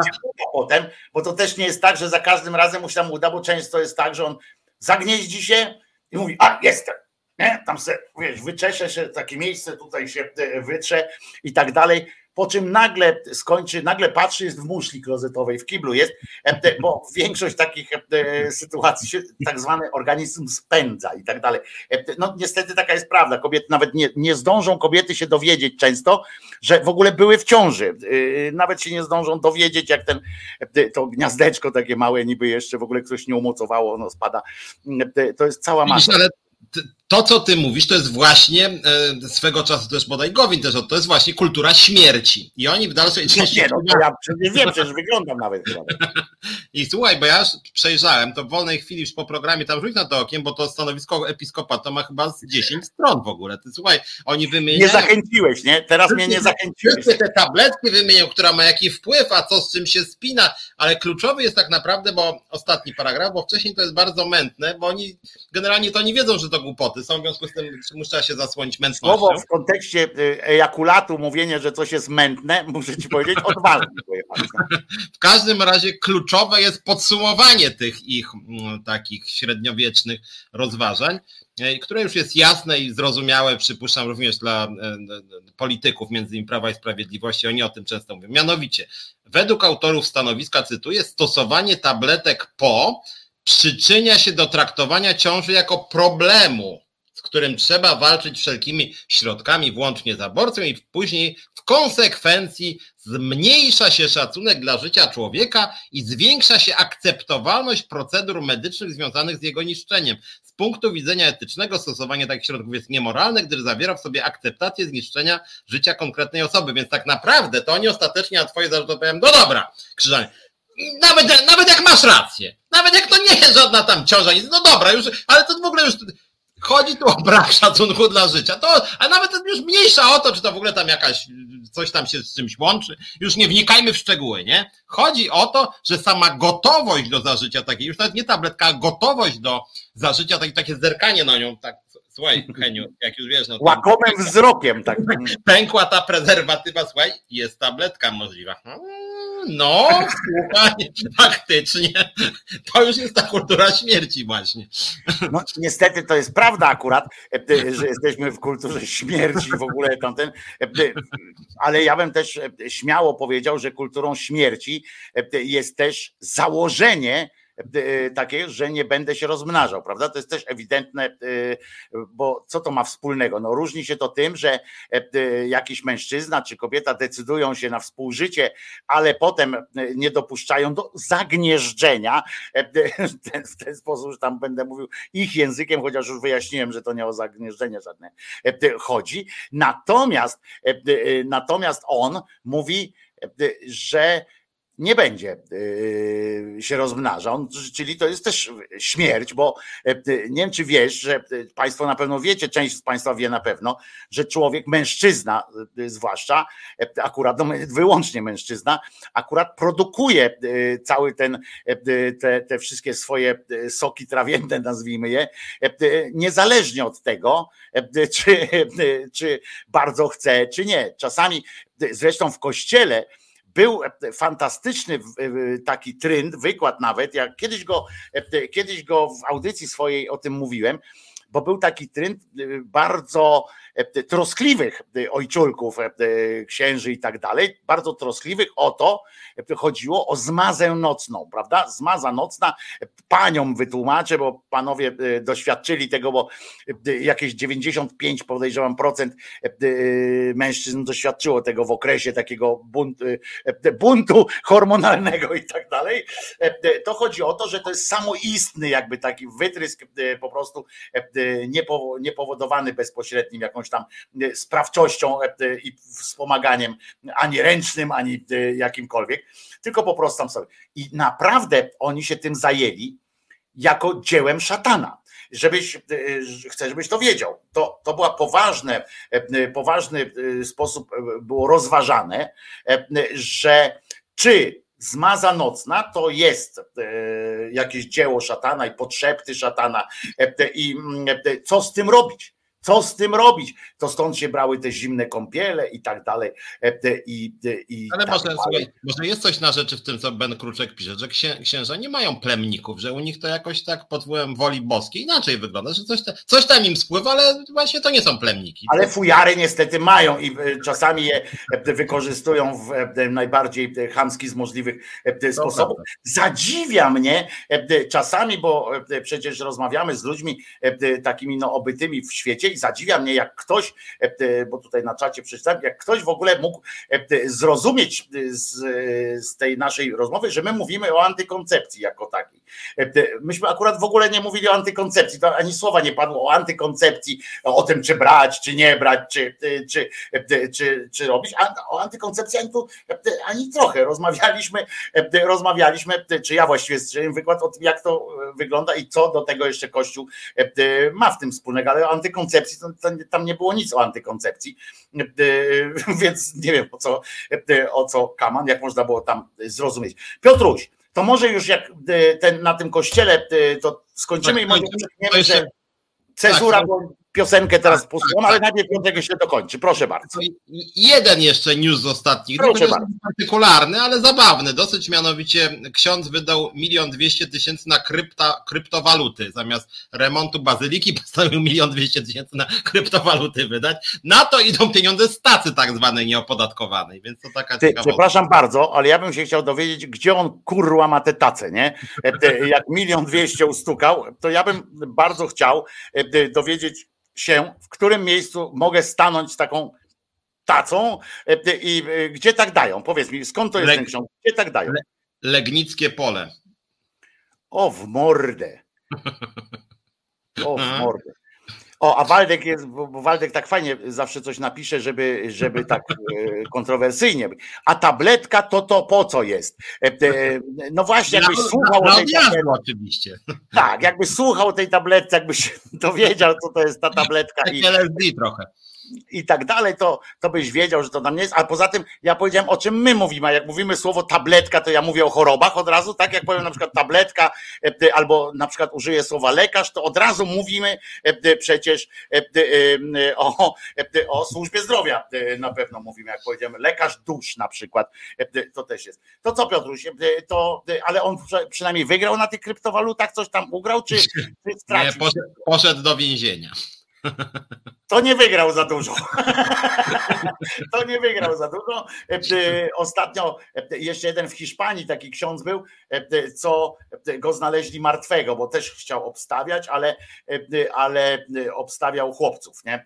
Tam od 20 lat, proszę ciebie, sprowadzał chłopców na plebanie, czy właściwie do mieszkanka swojego, a po 20 latach w końcu go ktoś zabił, nie? Ale 40-letni go zabił, także to nie był, też trzeba przyznać, że facet nie był jakimś pedofilem. No to też trzeba, to już jak na kościelne standardy, to po prostu szaleństwo, tylko po prostu się chciał ryczkać, nie? To nic złego w tym nie ma, szkoda, że innym zabraniał. Dobra, to teraz posłuchamy coś rockowego, bo tak poprosiłem, żeby było coś rockowe, a zatem odrobinę rocka, yeah, hell yeah! Pamiętajmy, że Jezus nie zmartwychwstał, i łoimy na gitarach. Obywateluj razem z nami. Wejdź na stronę resetobywatelski.pl i dołącz do nas wybierając odpowiednią formę wsparcia. Tak jest, to my. E, to jest Piotrek Szumlewicz. Dla porządku przypomnę, bo tam była zajawka e, Piotrka programu, że e, przesunięte jest i teraz jest na 19, od 19, nie od 17 do 19, tylko od 19 do 21 w środę Piotrek ma swój program Czas na Związki. A w ogóle to jest, Piotrek jest związkowcem ze Związku Zawodowego Związkowa Alternatywa ZA.org.pl.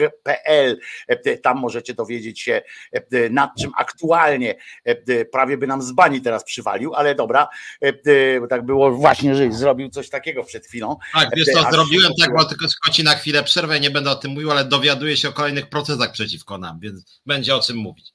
O, ale to mam nadzieję, że już nie pani Uścińska, tak? Nie, no, ktoś inny tam już, tak? Inne tam organizacje tak, się. Ktoś inny, ale no, zabawne. W środę o tym opowiem się już nie będę, bo tam muszę się zastanowić nad tym. Dobrze. E, a ja się nazywam Wojtko Krzyżaniak, jak widać na załączonym obrazku, w sensie na e, ładnie gustownym takim nalepce na naszych ekranikach. I ja zapraszam od poniedziałku do piątku codziennie o godzinie 10 do siebie na kanał Głos Szczerej Słowiańskiej Szydery, gdzie, gdzie wyrywamy wspólnie chwasty polityczno-religijne, religiockie i tak dalej, i tak dalej. Czy Piotrek lubi rokowe granie? Takie pytanie jest do ciebie od razu. Pytanie, co nazywasz rokowym graniem? Ja lubię tańczyć do, skocz, do takiej skocznej muzyki bywa taka rakowa, przy której się dobrze tańczy. No dobra, a to w takim razie ja pociągnę drugie pytanie. Czy e, lubisz sobie posłuchać muzyki po prostu, tak posłuchać muzyki? Tak. Bez tańca, tylko posłuchać muzyki. Tak, tak, no i co to jest wtedy za muzyka właśnie? Głównie ona jest jednak e, pobudzająca. W sensie jakiś tam, nie wiem, Alan Walker, Gigi Agostino, czy jakieś takie, a czasem jakieś rzewne piosenki. Czyli tak trochę o techniawy zahaczasz nawet. Trochę tak, tak. I wtedy, bo to jest jak taka, taka zdrowa kawa w sumie. Okej. Okay.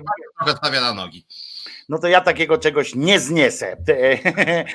Nie będziemy mogli z Piotrkiem, jak będą nas do kadry gdzieś wybierać, na przykład tam sportowej czy coś, nie będziemy z Piotrkiem mieszkali w jednym pokoju, chyba, że nam dadzą takie zajebiste słuchawki, żeby każdy nie przeszkadzał drugiemu, to okej, okay, bo ja z kolei właśnie rockowo albo jazzowo, no może przy jazzie byśmy się jakoś zgodzili. Wszyscy wiedzą, że Piotr słucha w zaciszu Stachurskiego. Nie wiem No, jak to nie? Taki jestem, bum, szaka, bum, szaka, bum, szaka, bum, taki jestem. Na pewno taką piosenkę śpiewasz i to nie ma e, dwóch zdań. Ale e, wracając do naszego e, grajdołu państwowego, w tym tygodniu, mm, w tym tygodniu zdarzyły się sytuacje takie, że najpierw zaczęło się wszystko od klasycznej piosenki w wykonaniu pana Tadeusza Rosa, wejdą, nie wejdą, wejdą, nie wejdą. Śpiewał o mrówkach, to jest piosenka o mrówkach, jakbyście chcieli sobie posłuchać, pana Tadeusza Rosa. E, e, ona to się odnosiła do wiadomego, wejdą czy nie wejdą, e, to było w latach 80. śpiewane. Natomiast Myślałem, że nawiązując, że chodzi o plemniki. Nie, nie, to znaczy w pewnym sensie też można, bo to jest taka piosenka tak napisana, że można do wszystkiego ją e, e, zmusić, bo tam była o, o, mrówkach akurat, czy wejdą, czy nie wejdą, jak ktoś usiadł, e, a chodziło o, o, wojska sowieckie, natomiast teraz było wejdą, nie wejdą, czy Wąsik z Kamińskim wejdą, czy nie wejdą. I, i nie weszli, zawiedzone media były strasznie zawiedzione tym e, faktem, że nie podjęto próby e, wejścia do, e, do Sejmu. Były rozczarowane po prostu. Kamery, wszystko było ustawione, nic się nie wydarzyło. No ale trudno. Powstał za to, uruchomiono tą komisję do spraw Pegasusa. Jak się zapatrujesz na ten, na ten fakt? Poza tym, że moim zdaniem już zaczęło się od wielkiego skandalu, E, że pani Sroka jest szefową tego, e, tego czegoś. Pani Sroka, która kandydowała, która w Sejmie e, była z ramienia PiSu i mało tego po tych zamieszaniach wszystkich związanych z różnymi tam wyborami i tak dalej, dalej kandydowała z PiSu i też się na drugą kadencję dostała z PiSu i, i tak dalej. I ona jest teraz będzie, zacznie się, będzie rozliczała. Ale tak poza tym, to myślisz, że w ogóle jak widzisz teraz te dwie komisje, które są już ukonstytuowane, które działają, to myślisz, że one będą miały sens jakiś, że coś się z nich wykluje i tak dalej? Znaczy tak, y, sama komisja do spraw Pegasusa to jest moim zdaniem ta najpoważniejsza i w ogóle uważam, że to są poważne przestępstwa, najpoważniejsze z tego wszystkiego. Y, I tu może dojść do jakichś ważnych rzeczy. Zresztą to muszę być osobiście mnie ciekawi to, co powiedział zaraz y, jeden z tych ministrów. No już nie, nie, nie pamiętam, który to był, ale. Mówisz o komisji której? Siemoniak to mówił odnośnie Pegasusa. Siemoniak bodaj powiedział, że tych osób według jego wiedzy, tak tajemniczo dosyć wrzucił, że tych podsłuchiwanych to może było tam chyba nawet 200, więc ja rozumiem, że teraz e, to po prostu nie, nie będzie tak, jak było zarządów PiSu, że e, podsłuchy odkrywano, jak ktoś zbadał swoją komórkę. Na przykład Kołodziejczak przebadał, to tam powiedzieli, no byłeś pan podsłuchiwany, tylko teraz, jeżeli oni będą mieli dostęp do jakichś tam materiałów operacyjnych, to po prostu zdobędą tą listę podsłuchiwanych e, polityków. No mam nadzieję, że to jest ważna rzecz, ilu, czy to było masowe, kto tam był, może się okazać, że naprawdę to były jakieś tłumy po prostu podsłuchiwane. Moim zdaniem to akurat jest sprawa bardzo poważna, winni powinni zniknąć życia politycznego trafić do więzienia, bo jednak przy wyborach kopertowych moim zdaniem sprawa nie jest aż taka jednoznaczna, bo mówiliśmy zresztą o tym, że to wszędzie w Europie różne rzeczy się działy, natomiast tutaj to jest gruby zamach na demokrację po prostu i to jest taka afera przez duże A, bardzo duże A moim zdaniem. Pytanie, jak oni to poprowadzą. Na razie te, te komisje tak wyglądają, no trochę tak jak się mogą Polakom wydawać, czyli każdy w bonmota celuje co nie jest oczywiście dobre, że no to ja teraz tak walnę, a tu ja ta Soboń na Sobonia. I wszyscy, no to będziesz pan Soboniem, Soboniem Sobonia, Soboń, no będę Soboniem, nie? No i już jest, że na Sobonia. I teraz część się z niego śmieje, część uważa, że to jest właśnie niepokorność e, nowej opozycji, którą władza prześladuje. Natomiast no, to są dosyć poważne sprawy, ale szczególnie ten Pegasus jest poważny, jak mówię, i ja jestem naprawdę ciekaw, kto był podsłuchiwany, jak, jaka to była skala. E, natomiast ja od początku mówiłem, że te sprawy w ogóle powinny być badane głównie jednak przez prokuraturę one wcale nie są aż tak bardzo skomplikowane, jak się mogłoby wydawać. I trochę nowy rząd robi show, bo, bo wszystkie te sprawy, jeżeli ma się dostęp, będą mieli dostęp do materiałów operacyjnych służb po prostu, no to powinno być tam jest e, mo możliwość tam klauzuli tajności dla tej komisji, e, nie komisji śledczej, a komisji sejmowej po prostu. E, materiały przekazuje prokuraturze, jest śledztwo, postawione są zarzuty. Podsłuchiwał, nie wiem, Wąsik, Kamiński, sześciu innych, zarzuty o 12 lat więzienia i sąd karny i koniec. No, więc ja tutaj uważam, że ten show, nie wiem, czy to służy sprawie. Ja tu mam Znaczy służy sprawie o tyle, że z badań też wynika, że ludzie tego chcą Ludzie no chcą tak. widzieć, jak ten, a władza jest od tego częściowo, sam powiedziałeś, że, że ta koalicja obywatelska, zresztą poprzednia władza też od tego była taka, żeby dawać też e, ludziom e, to, czego oczekują, tak, że, że w tych wypadkach, zwłaszcza, że to akurat najmniej kosztuje, jest najmniej ryzykowne, prawda, to jest coś takiego, że to się nie wiąże ani z możliwością jakiejś wpadki, e, czy, czy czegoś, tak jak nawet przy tych nauczycielach, tak, kiedy gwizdnęli 30% i 33 obliczyli się okazało, że 20 e, matematyków to obliczało e, i się okazało, że nie obliczyli w końcu tak, jak to e, powinno być, bo faktycznie ktoś dopiero teraz im powiedział, że system wynagrodzeń w szkolnictwie jest tak skomplikowany i tam jest tyle tych schodów takich, które są, że jak do wszystkich wykorzystano te wszystkie algorytmy, to wyszło, że, że nagle między mianowanym e, nauczycielem a e, tym stażystą to jest 100 zł różnicy tam na przykład nagle, nie? E, coś tam, bo tu jest podatek się odpisuje, tam się nie odpisuje, tu się coś tam i podostawali. Co zresztą też mi się fajnie podobało, tak a propos tych nauczycieli kwalifikowanych, czy, czy jak to się nazywa tam mianowanych nauczycieli, to mi się podobało jak ten ZNP. Najpierw po prostu chciał, e, wszyscy mali, miałem dostać 30% podwyżki, tak? No to SRU dostali 30 plus 33, bo tam potem było, ale minimum 1500. Dobra. No to dodali 3% tym, tym co najmniej zarabiają, żeby tam dobić do tych 1500 zł. Ok. To potem był problem, już nie, że zamiast się ucieszyć z tego, że zarabiam o 1500 zł więcej, bo tyle chciałem. Chciałem dostać o 1500 zł.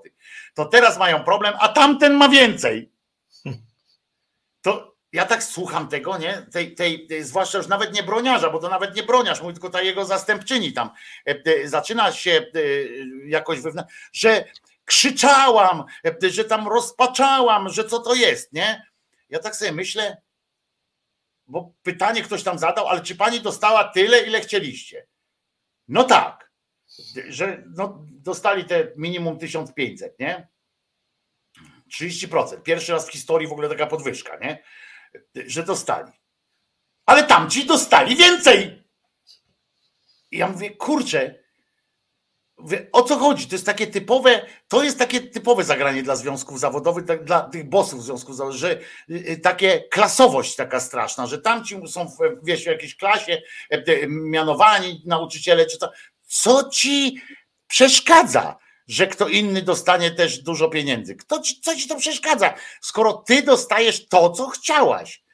To, co chciałaś, dostajesz, dostajesz. No to co ci z tego, że ktoś tam też dostanie? No to nie, nie, bo ona musi udowodnić, że oni są ci nauczyciele jacyś tam, są o tyle ważniejsi, o ileś tam tysięcy mają mieć więcej, czy tam e, czegoś. Tego powiem, powiem szczerze, znaczy, nie rozumiałem. To jest szerszy problem, o którym też będę pewnie w środę więcej mówił. Natomiast problem z tymi pensjami nauczycieli, zresztą z, e, dla pracowników samorządów jest trochę podobnie, chociaż nie aż tak źle jak z nauczycielami. Ten system płac jest strasznie skomplikowany i on jest skomplikowany nie przez przypadek, bo on jest skomplikowany po to, żeby i władza mogła być zadowolona, i ta druga strona. W związku z tym on jest celowo mętny i dzięki tej mętności rząd może powiedzieć, że przecież myśmy tu podnieśli. E, broniarz i spółka mogą powiedzieć, ale żeście nie wcale nie podnieśli, bo parametr C48 nie jest taki, jak miał być. Nikt nie wie w ogóle, co to jest parametr C48. E, e, tam jest mnóstwo dodatków. W związku z tym, jeżeli nauczyciel ma dobre stosunki z dyrekcją, dostaje tam dodatkowe godziny i różne funkcje, to może naprawdę dużo więcej niż 1500 mieć podwyżki, może zarabiać sporo ponad 10 tysięcy, ale to tylko ci wybrani. E, I, I, ten system jest dokładnie tak skonstruowany, bo dla Szarego Kowalskiego zdrowy system płacowy, taki, no, tak dla mnie związkowca, to jest tak, no to panie, o co pan negocjujesz? No o to, żeby kwota, ile, ile zarabiałeś panie Czesławie? 4900, dobra, to walczymy, nie wiem, o 20%, dobra, 20%, czyli 4900 plus 20%, no i tam wyliczasz ile to, czy od 5000, 20%, 1000, czyli z 5 na 6, tak panie Zdzisławie? No i tak to wygląda w wielu firmach, ale niestety z nauczycielami to jest tak, że no dobra, to czego wy chcecie? No 20%. 20%, czyli kwotę bazową zmieniamy z 2,4 na 3,1 i w związku z tym zmieniamy 6 innych parametrów. Dobrze mówię? Nie, nie. 8 parametrów, nie 3. A, 8, dobrze. No i, i to nie, i dokładnie to tak wygląda. I później się okazuje, że ZNP mówi zaraz, zaraz. Źle rządzie zrobiliście, dlatego że Jak 8 parametrów wzrośnie, to będzie 1615, ale jak 4 wzrosną, to będzie 1393. I wtedy już nie będzie 1500. I, i, I niestety tak to wygląda. I to jest mętny system, który sprzyja części nauczycieli, a nie sprzyja innej części. Są duże nierówności między tymi nauczycielami. Jeszcze wybuch, natomiast to jest prawdziwa afera akurat. To jest, to jest problem dla wszystkich, że samorządy nie mają zapewnionych wystarczających środków, żeby sfinansować te, e, te wynagrodzenia. To jest ich obowiązek ustawowy. W związku z tym będą ciąć na innych. I, i, I tu jest kluczowy kłopot, bo i to jeszcze moim zdaniem to się trochę rozleje i stąd teraz są jakieś tam nerwowe rozmowy, skąd by nową kasę zdobyć na, dla samorządów, żeby nie, nie musiało oszczędzać. Rząd zobligował tak, że dołoży, tak, czy nie? Właśnie, właśnie, właśnie rząd zwiększył tak zwaną subwencję oświatową, ale to właśnie nie jest tak, że zwiększenie subwencji oświatowej polega na tym, że oni po prostu pokryją pensję. Tylko oni po prostu zwiększyli o parametr CD4, a tam zwiększyli C, C3, C3B i C3C. I wiesz, i to jest właśnie, o to chodzi tutaj. Rozumiem. Ale sam fakt, że, że ta związkowa e, pani e, wy, wypowiada się, że ona nie jest zadowolona e, z tego faktu, nie już z tego faktu, że nie dostała tyle, ile chciała, tylko z tego, że za mała jest przestrzeń tak. nią, a tymi innymi, no to to dla mnie to Ale jest urąga.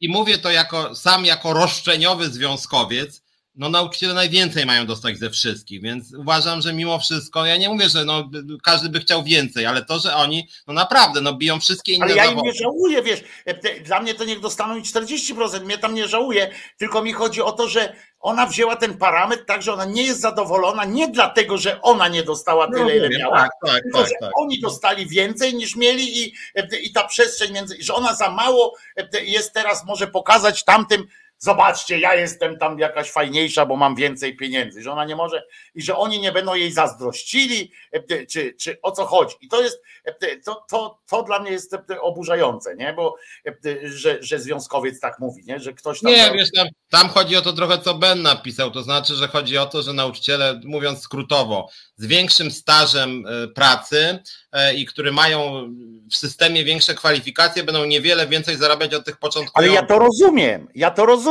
tylko to ona była od tych wyliczeń najpierw i trzeba było powiedzieć o co, tak jak ty wytłumaczyłeś, że trzeba było przyjść i powiedzieć: Słuchajcie, walczymy o to, żeby było tak. Minimum 1500 podwyżki, 30%, ale minimum 1500, ale żeby różnica, e, e, jeszcze jedną zmienną wprowadzić, żeby różnica między e, nauczycielem doświadczonym a tym nauczycielem początkującym była nie, nie mniejsza niż 1000 złotych, na przykład.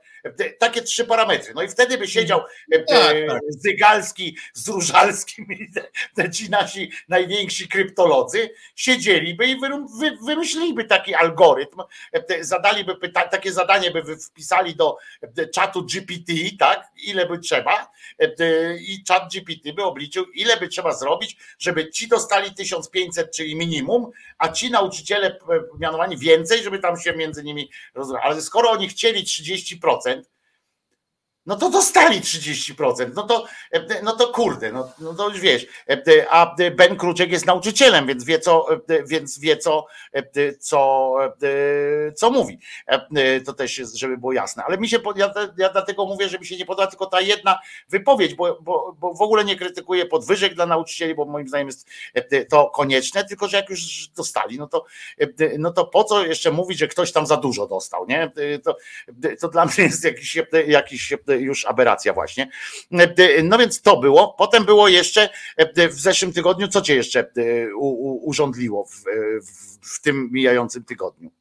No czy wiesz co, mówiłeś, bo w końcu niewiele mówiliśmy o tych wszystkich obradach sejmowych, niesejmowych, natomiast ciekawe jest to, że ponoć rośnie nowa gwiazda na rynku politycznym, bo był całkowicie apolitycznym ekspertem, mowa panu Obajtku e, i śmie śmieszna a, była ta, wreszcie... Europarlamentu podobno ma iść. Tak, Wreszcie się go pozbyli. Zresztą ciekawe też, że Ziobro ma ponoć startować do Europarlamentu, chociaż jakoś jest podobno ciężko chory.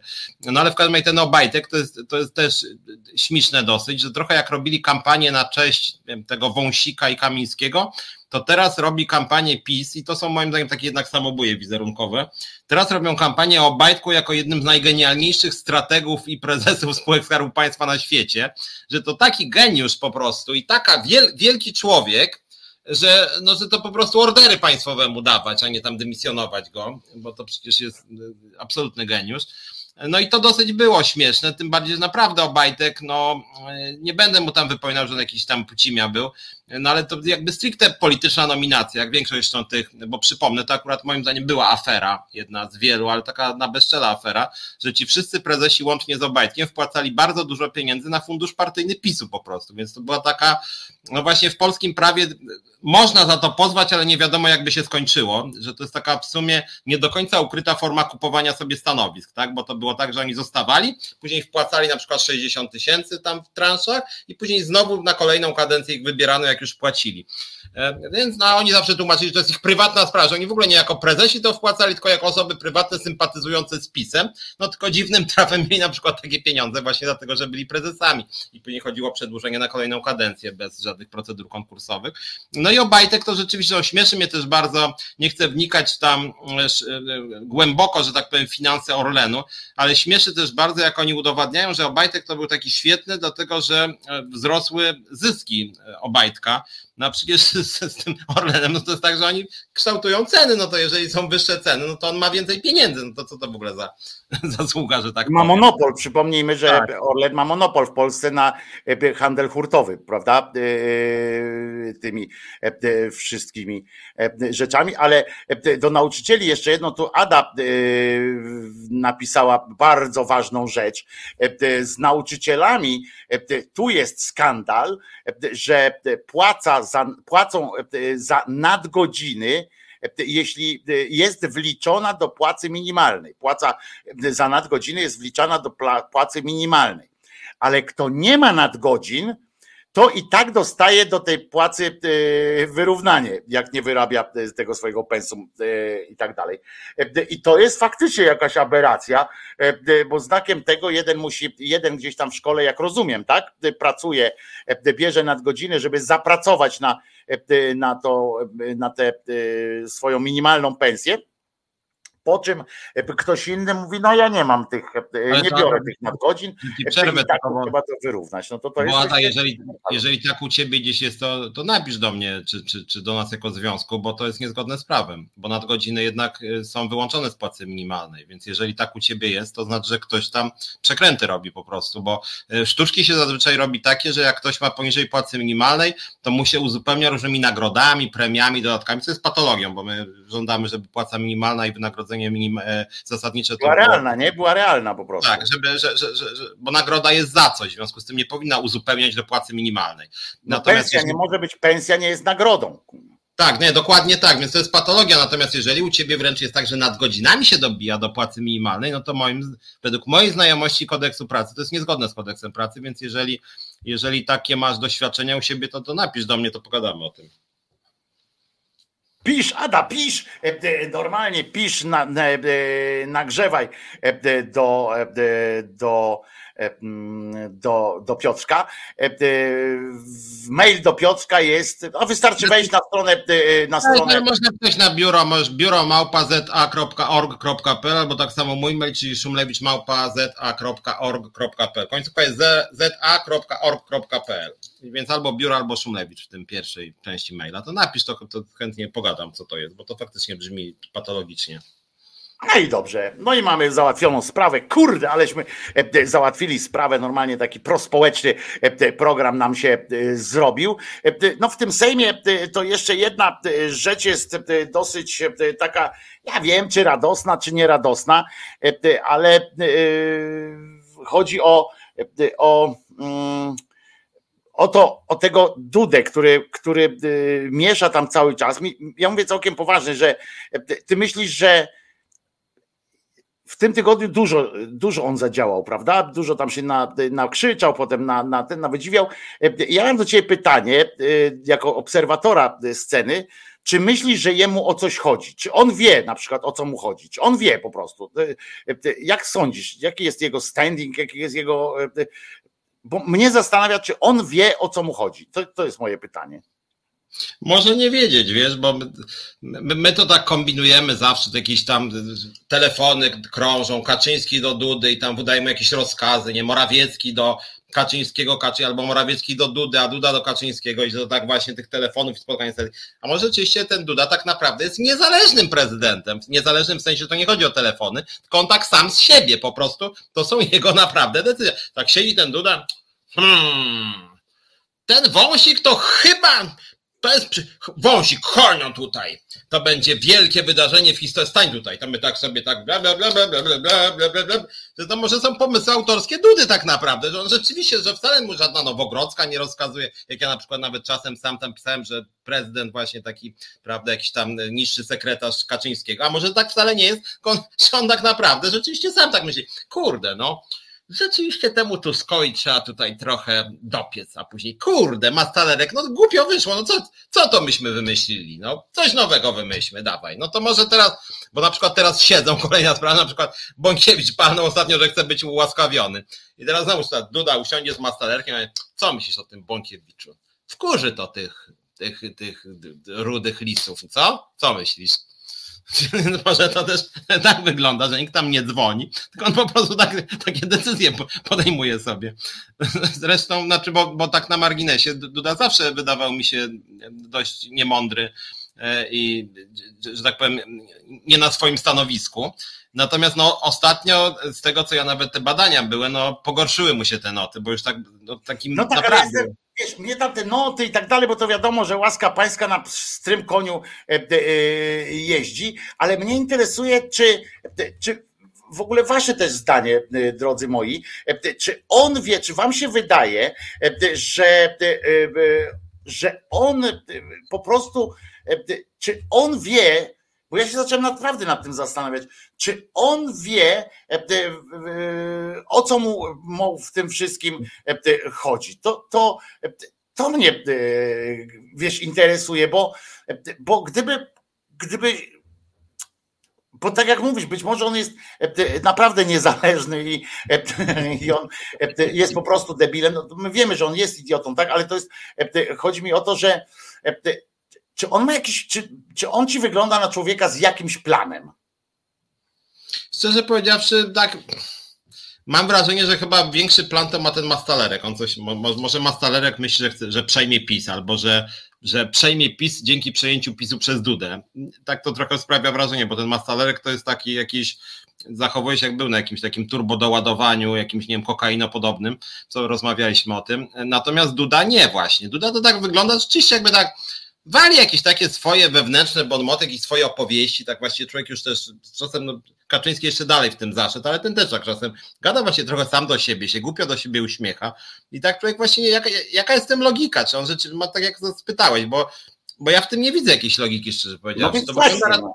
że to jest takie charakterologiczne, że on w sumie lubi się z tym Wąsikiem i Kamińskim, tam nawet te, jakieś tam pocałunki, jakieś uściski, jakieś tańce wspólne, że to tak czy właściwie może, może on nawet wierzy w to, co mówi, ja nie wiem, bo to chociaż brzmi czasem zaskakująco głupio, ale to może taka jego specyfika jest, no.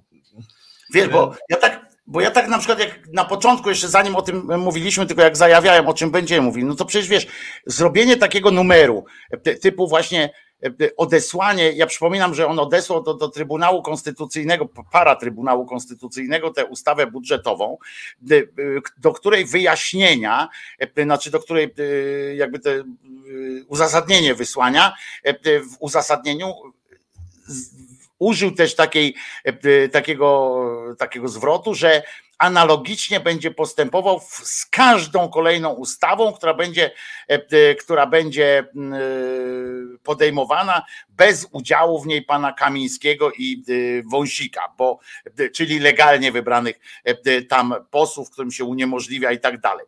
Czyli już generalnie napisał Trybunałowi, tak, temu paratrybunałowi, że generalnie on nie uznaje tego, tego budżetu, ale jednocześnie potem na drugi dzień wychodzić i mówić, że spodziewam się, że pan premier wykona ten, ten budżet jak najszybciej i jak najprecyzyjniej. W ogóle, że on ma, że to jest tak. świetny budżet, że tam jest dużo rzeczy, a szczególnie w prawie. No to to wiesz, to Kosiniak-Kamysz powinien do niego pójść, bo jak ten tam opowiada o tych pieniądzach na wojsko, tak, że tam trzeba kupić jeszcze to, tamto, siamto, wojsko zmodernizować, no to przecież Kosiniak-Kamysz powinien mu powiedzieć od razu na początku, no sorry Andrzej, ale no muszę zrezygnować z tych koreańskich czołgów, tak, bo no ja nie mogę się szarpnąć na to, że ja teraz podpiszę tę umowę z tymi Koreanami, Koreańczykami na, na ten czołg, czy tam z innymi, z innym państwem na chałbice jakieś, a potem za dwa tygodnie mi przyśle ta twoja kucharka, przyśle mi kwit, że, że nie mam tych pieniędzy. Jak ja będę wyglądał, jak państwo będzie wyglądało, jak my będziemy wyglądali, że ja nie będę mógł przecież, bo nie może rząd wydawać pieniędzy, które nie ma e, podpisanych w sensie zagwarantowanych w budżecie. E, co prawda, oczywiście e, też nie jest to też podstawa do wyborów przedwczesnych i tak dalej, bo wymóg, wymóg konstytucyjny jest tylko taki, że muszą zgłosić, zgłosić projekt, przegłosować projekt budżetu i przedstawić go prezydentowi. To się dokonało. Sam Duda o tym mówi, że to się dokonało, więc jakby co tam z nim dalej się dzieje z tym budżetem, to już jest inna sprawa, więc nie ma, to nie jest podstawa tych wcześniejszych wyborów ewentualnie. Natomiast wiesz, zrobienie takiego kroku, no to i potem wystąpienie właśnie jeszcze na datek, zaprzeczenie samemu sobie, no to to jest idiotyzm jakiś kompletny. Y, y, to jest jakiś, i to jest coś takiego, co już nawet wymyka się takim ocenom, wiesz, takim, takim prostym ocenom typu, no debil. No wiesz, bo możemy sobie powiedzieć takie coś, no debil, no ale to ma wpływ na, na państwo. Teoretycznie teraz E, e, na przykład jak pójdą te podwyżki dla e, nauczycieli, teoretycznie, ja teraz oczywiście tego to się nie wydarzy, bo ten rząd ma ten Trybunał Konstytucyjny w dupie i nie zareaguje, po prostu nie, nie, nie opublikuje orzeczenia tego Trybunału. I on se może pisać co chce. Mamy, dał, dała nam przykład Broszka Szydło, jak zwyciężać mamy, tak? Po prostu Trybunał Konstytucyjny, Paratrybunał Konstytucyjny, coś sobie tam ogłosi, on powie, ten Tusk na to powie, że to jest po prostu koledzy sobie się zebrali, e, tam i coś powiedzieli, tak jak Szydło mówiła. E, nie opublikuje tego wyroku czy wskazania e, w, w tym, w dzienniku ustaw pozamiatane i, i, i nic się dalej nie dzieje, więc, więc nauczyciele się nie, muszą, nie mają co bać i tak dalej. Natomiast mogłoby tak być, jakby, jakby chciał postąpić tak jak Piotrek się ty domagasz czasami, że wszystko ma być zgodnie z literą prawa i tak dalej, no to powinien powiedzieć, za dwa tygodnie ta przyśle ci, przyś, pójść, pierwszy czek już pójdzie dla nauczycieli, tak, to ten z wyrównaniem jeszcze od stycznia i a nagle się okaże, że nie ma tego budżetu, bo on jest niezgodny z, z konstytucją i co wtedy, nie? To już wiesz, ci konstytucjonaliści, ministrowie chwytają się za łeb w ogóle, że taki konstrukt jest, że budżet można uznać, każdy budżet jest niekonstytucyjny, każdy pod tym względem można, można go określić. To my we dwóch możemy stanąć nad każdym budżetem i powiedzieć, to jest niekonstytucyjne, ponieważ masz pierwszą zasadę. Wszyscy są równi i, i tak dalej, ale podwyżkę masz tylko dla nauczycieli. Dziękuję Marysi, już jest niekonstytucyjne, nie? Można by tak, mówię, do absurdu można oczywiście to doprowadzając, można po wszystkim tak powiedzieć. Też wydaje mi się, że domysł jakiejkolwiek niekonstytucyjności w takim państwie normalnie funkcjonującym, to ewentualnie byłby wtedy, gdyby na przykład państwo e, przelało e, pieniądze, czy przygotowało właśnie w budżecie, zapisało, że na przykład, nie wiem, milion złotych na organizacje nazistowskie, które są sprzeczne z konstytucją. Dajmy na to, tak? I wtedy Trybunał wskazuje, że nie, że w ogóle trzeba budżet odrzucić, tylko ten milion jest niezgodny z e, ustawą zasadniczą, nie? Natomiast w Polsce oczywiście mogą być jakieś dziwne pierdółki, że, że, że nagle powie Trybunał, że w związku z tym, że pan Wąsik nie głosował, no to w takim razie nie dopuścili go. No ale jest jest prawdą, Piotrze, to co powiedziałem, że tak naprawdę o budżecie to wszystko zależy, jak, jak ktoś chce, to akurat w budżecie jest tak, że jak chcesz yy, tam psa okopnąć, to, to kij znajdziesz, tak? Czy tam buta znajdziesz, bo naprawdę budżet to jest pewne, pewne priorytety, tam się wymyśla i tak dalej. W związku z czym, jakby się uparli, no to mogą powiedzieć, że on nie jest równy dla wszystkich, albo na przykład, że za mało jest na medycynę, albo bo nie ma leczenia dla wszystkich, tak? Nie Wiesz, wiem, ale to... Można tak e, powiedzieć. Tak, więc, wysyłanie, więc wysyłanie generalnie budżetu, w którym nie ma takich kontrowersyjnych zapisów, o jakich mówisz, tak? E, bo nie ma tam czegoś takiego, że e, wspieramy, nie wiem, właśnie flagę z Hakenkreuzem czy coś takiego. No nie ma takich tam zapisów. To, to wysyłanie takiego budżetu jest głupie samo w sobie, no po prostu. Znaczy tak, no tylko to jest znowu w Konstytucji pytanie, po co to było wpisane. I nie wiem, jaka była do końca intencja, natomiast, natomiast wydaje mi się, że chodziło ustawodawcą o coś takiego, że właśnie jakieś, jakieś środki są, no nie wiem, domyślnie sprzecznie z Konstytucją, no bo to, co na przykład PiS teraz wyprawia, to jest śmieszne na swój sposób, że tam ta Pawłowicz osobiście nawet w imieniu Trybunału powiedziała tam, że zdaje się, że odwołanie tego Barskiego było niezgodne z konstytucją. E, ja jakby nie chcę wnikać w temat, bo uważam, że z tym Barskim to było trochę jeszcze można mieć wątpliwości, powiem tak, ale to nie Trybunał Konstytucyjny się tym zajmuje, bo to tak jak ja bym, bo to tak jak ja bym powiedział, że Uścińska mnie pozwała i bym poszedł z tym do Trybunału Konstytucyjnego, żeby Trybunał rozstrzygnął, czy ona mogła mnie pozwać. No, on, Trybunał nie jest od indywidualnych spraw, nawet jeżeli one są bulwersujące, denerwujące dla części społeczeństwa, e, granice prawa i tak dalej, ale nie na tej zasadzie, że jak ktoś ma problem, jakiś nasz kolega, bo teraz nie Platforma, teraz tam Lewica będzie miała swój trybunał, to później na przykład, nie wiem, będzie jakaś sprawa, że na przykład, nie wiem, Śmiszek jeździłby, dajmy na to, za szybko samochodem i Śmieszek, nie, to ja idę do Trybunału Konstytucyjnego, policja mi chciała mandat wlepić, nie? I Trybunał mówi, niniejszym ogłaszam, że pan Śmiszek nie powinien dostawać mandatu. No to nie przymierzając, akurat Wąsik z Kamińskim się powołują na to, że, e, że Trybunał Konstytucyjny odwołał się tak. do wyroku Sądu Najwyższego, który to Sąd Najwyższy e, uzasadnił to e, wyrokiem kiedy niegdysiejszym Trybunału Konstytucyjnego. Tak się kręcą jak paździoro w dupie i po prostu jakiś odpał z tego wszystkiego robi. Burdel nam zrobili, Piotruś, koncertowy po prostu. Burdel jest koncertowy. To ktoś powiedział, że nie ma w Polsce, y, a to w zeszłym tygodniu było bardzo widoczne, przepraszam, w tym tygodniu co mija, było takim bardzo jaskrawe y, się pokazało, bo to już przed jeszcze ta telewizja i tak dalej, to były spory o konkretne instytucje, e, tam można było mówić, że tak czy siak, ale e, teraz po tych, e, po tych niby ułaskawieniach, po tych różnych właśnie, po tych akcjach z prokuraturą, kiedy nagle prokurator zwolniony przez swojego szefa, który ma nazwę prokurator generalny i minister sprawiedliwości, który mówi, nie, nie będziesz tutaj pracował, bo i znalazł przepis dokładny na to, że tutaj nie pracowałeś nigdy. Powinieneś oddać pieniądze, ale że to nie była twoja wina, bo, e, bo to nie ty się zatrudniłeś, tylko, e, tylko ciebie zatrudnili z błędem. Trudno, nawet mu nikt nie chce od niego pieniędzy e, z powrotem, żeby oddał. Tylko, bo tak naprawdę to powinien, tak? Tylko, że to powinien oddać pieniądze Ziobro, który go władliwie powołał, prawda? I powinien mieć jakąś karę ewentualnie. Bo jeżeli decydujemy, że to jest kara, że to jest wadliwe powołanie, no to bądźmy konsekwentni. Wtedy urzędnik, który to dokonał, no to musi mieć jakieś ten. Ale już dobra, olejmy to.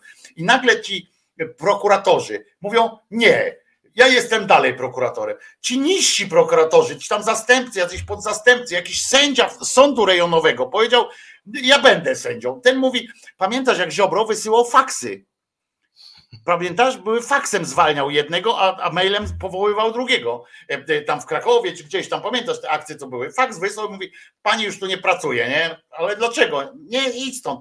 E, ci sędziowie tam w sprawie tej kobiety, tej sędzi, tam protestowali, czy coś takiego, a, on, a tam przyszedł ten nowy i powiedział, państwo się rozejdą do, do swoich biur. No i oni poszli, bo co mają robić. A teraz ty, próbują przekonać nas, że jest jakiś podwójny system. Nie ma podwójnego systemu prawnego, prawda? Bo, bo nie może być podwójny system prawny, ale każdy, tak to się mówiło brzydko teraz, jak pato stream zrobimy, każdy chuj na swój strój.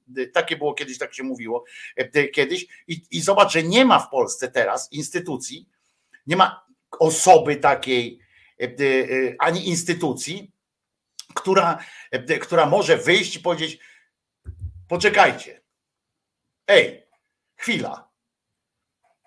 Jest tak, jak powiedział, w tej sprawie jest tak, jak powiedział ten pan, w tej sprawie jest tak, jak powiedziała pani, a w tej sprawie jest tak. I rozchodzimy się do domu. Nie ma czegoś takiego. Tu nikt nikogo, yy, część ma swojego, część ma swojego i, i ten. Chociaż to jest niesamowite mnie... do tego PiS doprowadzić. I to wszystko to naprawdę PiS z prezydentem to zrobili. PiS z prezydentem to, to zrobili. Natomiast cieszą mnie, Cieszą mnie w tym kontekście chyba najbardziej takie zwycięstwa, które jakby toczą się troszkę z boku tej debaty głównego nurta o Wąsiku, Kamińskim, Barskim i tak dalej.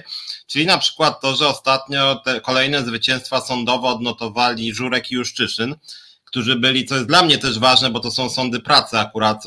Nawet kiedyś z Tuleją rozmawiałem, bo jakoś go tam odrobinę z nami, nawet ja mówię, że przecież twoje sprawy to są sprawy sądy pracy, to znaczy wyłamią twoje prawa pracownicze.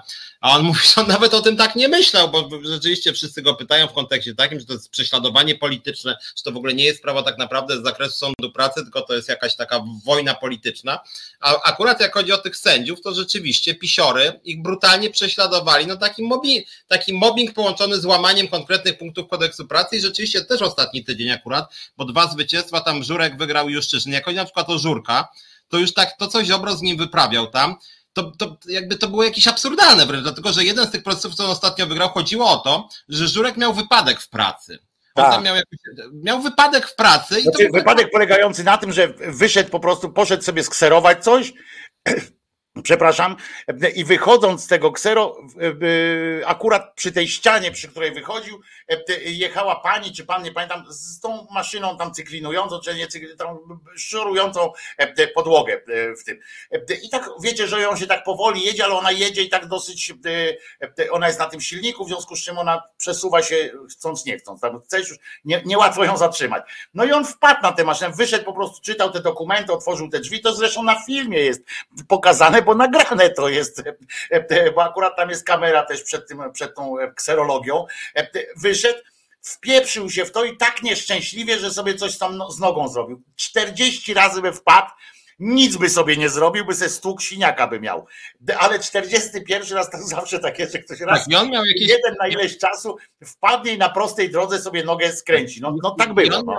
Tak, i on miał jakieś tam złamanie chyba. I, i tego typu sprawy w, w, kodeksie pracy są w ogóle jakby proste i oczywiste. W sensie, no są konkretne zapisy kodeksu pracy, tam dostaje się jakieś odszkodowanie. E, jakby nikt, nikt nikogo tu zazwyczaj nie sądzi, nie ma tu zazwyczaj żadnych spraw, tylko wszystko jest załatwiane zgodnie z procedurą, a tym bardziej w sądzie jeszcze. No i się okazało, że panowie od Ziobry, poszli tego żurka, a co, co? że ty ranny niby jesteś? Jak gdzie rana? On mówi, no to gips ma. Jaki gips? Ja nie widzę żadnego gipsu, nie było tego wypadku. On mówi, jak panowie żartujecie, nie? Nie, nie, spadaj, żadnego nie będzie odszkodowania, to możesz ewentualnie pieniędzy nie dostać tam za pracę. No i on, i on ich wtedy pozwał i przez tam dwa czy trzy lata przekonywał bo to długo te sprawy sądowe, sam o tym niestety dobrze wiem, trwają, ale sprawa była oczywista. Chodziło o to, że oni twierdzili, że on w ogóle nie miał tego wypadku. On symulował. Najpierw tak. stwierdzili, że nie ma wypadku, potem stwierdzili, że to jest symulowanie, że on tylko po prostu specjalnie to zrobił. Oni udowadniali. Ja widziałem tę sprawę, jak oni robili poklatkowe zdjęcia, jak pokazywali, chcieli udowodnić, że to było umówione w ogóle z tym gościem, co, co jechał z tą maszyną i że on tam wpadał i że tak naprawdę to oni pokazywali. O, jak na tym piłkarskim meczu, e, rozumiecie, gdzie pokazują z kilku ujęć, że, że wcale go nikt nie kopnął, tylko on upadł, e, więc tu pokazywali, o, już się już mu się kolano zgięło, a jeszcze nie dotknęła maszyna. Rozumiecie? I on tak, e, takie rzeczy e, pokazywali i niestety to robili naprawdę. To, co Piotr tak, mówi, to, to nie jest żart, że, że tak, oni. To, to brzmi śmiesznie, ale to jest konkretny człowiek, pracownik, którego tak właśnie traktowano. Że tak człowiek myśli, ale zaraz wy żartujecie. No nie, przecież to przecież pan symulował, ale jak symulowałem? Przecież ja mam tu od lekarza. Coś, bo nie, jakie zwolnienie? A to no, pewnie pan sobie kupił, to trzeba skontrolować, nie? I to, I to w ogóle no, tego typu rzeczy to jest naprawdę prześladowanie konkretnych ludzi. I dla mnie tego typu sprawy są bardzo ważne, bo to pokazuje, jak naprawdę PiS, jak kogoś nie lubił, tak jak też nas pani Uścińska na przykład nie lubiła, to oni po prostu zamęczali tak, że nawet jak człowiek już miał krzywdę, to takie oczywiste sprawy. No dobra, to, to, to punkt 48 kodeksu pracy, tak? Nie. Ale jak nie? No nie. I, to, i, I tak rzeczywiście PiS rządził i teraz faktycznie tam po wielu miesiącach ci, ci panowie, e, kilka tych, bo to już kilka tych procesów, jeden był o to, inne tam było o przeniesienia, bo część tych sędziów też przenoszono tam o 400 tak, kilometrów. jeszcze pani prokurator wygrała w międzyczasie tak. E, swoją tak. sprawę, nie jedna zresztą, bo mówi się o tej pro, prokurator Wrzosek, tak, czy jak ona się nazywa, nie pamiętam, tak. E, co wygrała, ale też wygrała na południu Polski, wygrała jedna pani prokurator tak niższego szczebla, ale też wygrała jakąś taką akcje coraz częściej się wygrywa, ale wiesz, że ja, wiesz, że mnie to też i cieszy z jednej strony, ale z drugiej strony napawa mnie to przerażenie, że e, no bo jak to się działo, że ci, posłu- że ci sędziowie do tej pory nie wygrywali, wiesz, jak to się działo? E, nie wszystkie te procesy były wygrywane e, i jak to się działo, że sądy na przykład e, nie uwalały tego na poziomie, e, na poziomie już samego złożenia oskarżenia, bo sąd może od razu oddalić sprawę, e, bo to nie jest tak, że sąd jest zobligowany do przeprowadzenia całego przewodu. Zależy oczywiście w jakim, bo w cywilnym musi tam i tak dalej, ale mówimy o tym kartnym, tak jak tu chcieli tak zrobić. To sąd może powiedzieć, przepraszam, ale wy tu przyszliście z jakimś badziewiem, co to jest, co wy chcecie przeciwko temu panu? Ja nie otwieram tego przewodu w ogóle, nie, e, nie robię, proszę wypuścić pana, w ogóle nie ma, nie ma o czym tu gadać. Do tej pory, zobaczcie, y, jak my tak mówimy, ja nie chcę powiedzieć, że wszyscy ci sędziowie są jakoś uwikłani w tę politykę i tak dalej, ale z czegoś to się bierze, że nagle, rozumiesz, zmienia się rząd, zmienia się prokurator i nagle zmieniają się wyroki. I możesz, możemy mówić, y, że to jest powrót do normalności, możemy mówić, że to jest, e, że nareszcie, że normalne, że to są sprawiedliwe, ale mnie to nie cieszy, nie? co do zasady. E, I będę tutaj, e, wiesz, może, może dostanę teraz od was po ryju, może dostanę od państwa, czy może będzie, że zaraz jakiś symetrysta jestem, czy pisior, czy nie pisior, ale to nie o to chodzi. Ale jeżeli ja widzę, że, że urzędnicy, na przykład urzędnicy, sędziowie, prokuratorzy nagle, że jedynie zmiana władzy nastąpiła i ci sami ludzie, czy te same składy nagle wydają inne wyroki, inne, e, inne zasady są składania wniosków prokuratorskich i tak dalej. To ja nie mam, milicja, e, wiesz, pieniądze zbiera dla wojsk nagle i tam e, i, i, i w ogóle jest fajna i nagle wszystko. To ja nie mam dobrych myśli wtedy. Dla mnie się to nie kojarzy dobrze. Mnie się to kojarzy z tym, że to jest system, ludzi, e, koniunkturalistów, e, kłamców i, e, i, i jak bo ja nie wierzę, że, że nagle się prawo, prawo się nie zmieniło od, tych, od 13 grudnia czy od 15 października w tym zakresie. Prawo się nie zmieniło. Składy sędziowskie, no co, czy ktoś mi chce powiedzieć, że faktycznie można w Polsce zmienić skład sędziowski i tam sobie dobrać do, do odpowiedniego wyroku? No też chyba nie. Jest tu w tym coś niepokojącego i mam nadzieję, że się zgodzisz ze mną, że jest w tym nie, coś niepokojącego. Przy całym szacunku dla tych tam sędziów i dla, e, że im się akurat należało i tak dalej, ale ile jest spraw, o których my nie wiemy teraz? Bo te znaczy, są dla sprawy. A ile jest takich spraw, których się nagle tak. zmieniła optyka po prostu? Stary mechanizm, że nagle zdobywasz przyjaciół, jak jesteś po stronie rządu. Jak byłeś w opozycji, to tam zwyczajowo na ciebie pluli, a jak nagle jesteś kolegą nowego ministra, to, to cię na kawę zapraszają. No to jest jakby, że tak powiem, stare. tak, ale wiesz, to są wyroki. My mówimy teraz o Juszczyszynie, o tym Żurku, o tej pani Wrzosek i tak dalej, ale ile takich, bo o nich się mówi, a ile takich spraw było gdzieś w terenie, o których się nie tak, mówi. Tylko jak chodzi o Juszczyszyna czy, czy Żurka, to powiem trochę na usprawiedliwienie sądów akurat, że z Juszczyszynem i Żurkiem i Tuleją, to było też tak i jest też tak, że oni mieli tych spraw od cholery. Znaczy tam każdy po kilka Tuleja, to nie wiem czy nie ponad dziesięć i on rzeczywiście już, już parę wygrał. Znaczy, bo oni, oni generalnie rzecz biorąc, ja, ja nie pamiętam, żeby oni jakąś sprawę przegrali. To znaczy oni generalnie w kolejnych instancjach wygrywali jednak cały czas. E, tyle tylko, że tam był problem, że, że, że ten Nawacki na przykład, e, no to takie ziobrowskie bardzo, że był wyrok sądu, mówił, a, a nie, ale jak to nie pan ma wyrok? Nie, to ja tu mam, ja, ja, ja to wszystko wierzę, ja, ja nie chcę powiedzieć przez to, e, ale choćby to, że że prokuratorzy, którzy tam byli, no, no jednak ktoś był po stronie oskarżycieli. E, e, jednak te sądy przyjmowały te sprawy na przykład. E, to co mówię, to ja nie chcę powiedzieć, bo ja, bo ja nie, żeby było jasne, ja nie jestem ekspertem od tutaj, wiesz, bo ja nie chcę się wypowiadać, wiesz, tak jak od tego zaczęliśmy. Polacy nie wierzą sądom, nie? To, to nie o to chodzi. Ja powiedziałem tylko o swojej obawie, żeby tak było, że, że ja to zauważam, jak teraz nagle czytamy coraz więcej, słyszymy o tym, że ach, tutaj jakieś wyroki zapadają, tutaj coś się tam e, e, dzieje. E, ta Maryjka, że, że można ją z tęczą malować, prawda? I tak dalej. Tu się coś dzieje. I to jest wiesz, tam największy problem to jest z prokuraturą, e, prawda? Bo, bo prokuratorzy, którzy e, nagle się czepiali, ci prokuratorzy przecież ich zwolnić nie można. A jak nie można zwolnić, e, jak możemy coś robić dalej, skoro nie można zwolnić człowieka, który z, na przykład, wiesz, o nękanie się zahaczało, choćby ta pani, co, co użyczyła, czy pożyczyła tabletkę wczesnoporonną, pamiętasz tę sytuację? To przecież to, to było nękanie po prostu tej, tej kobiety, bo tam wszyscy zeznali, że, że nie ma problemu.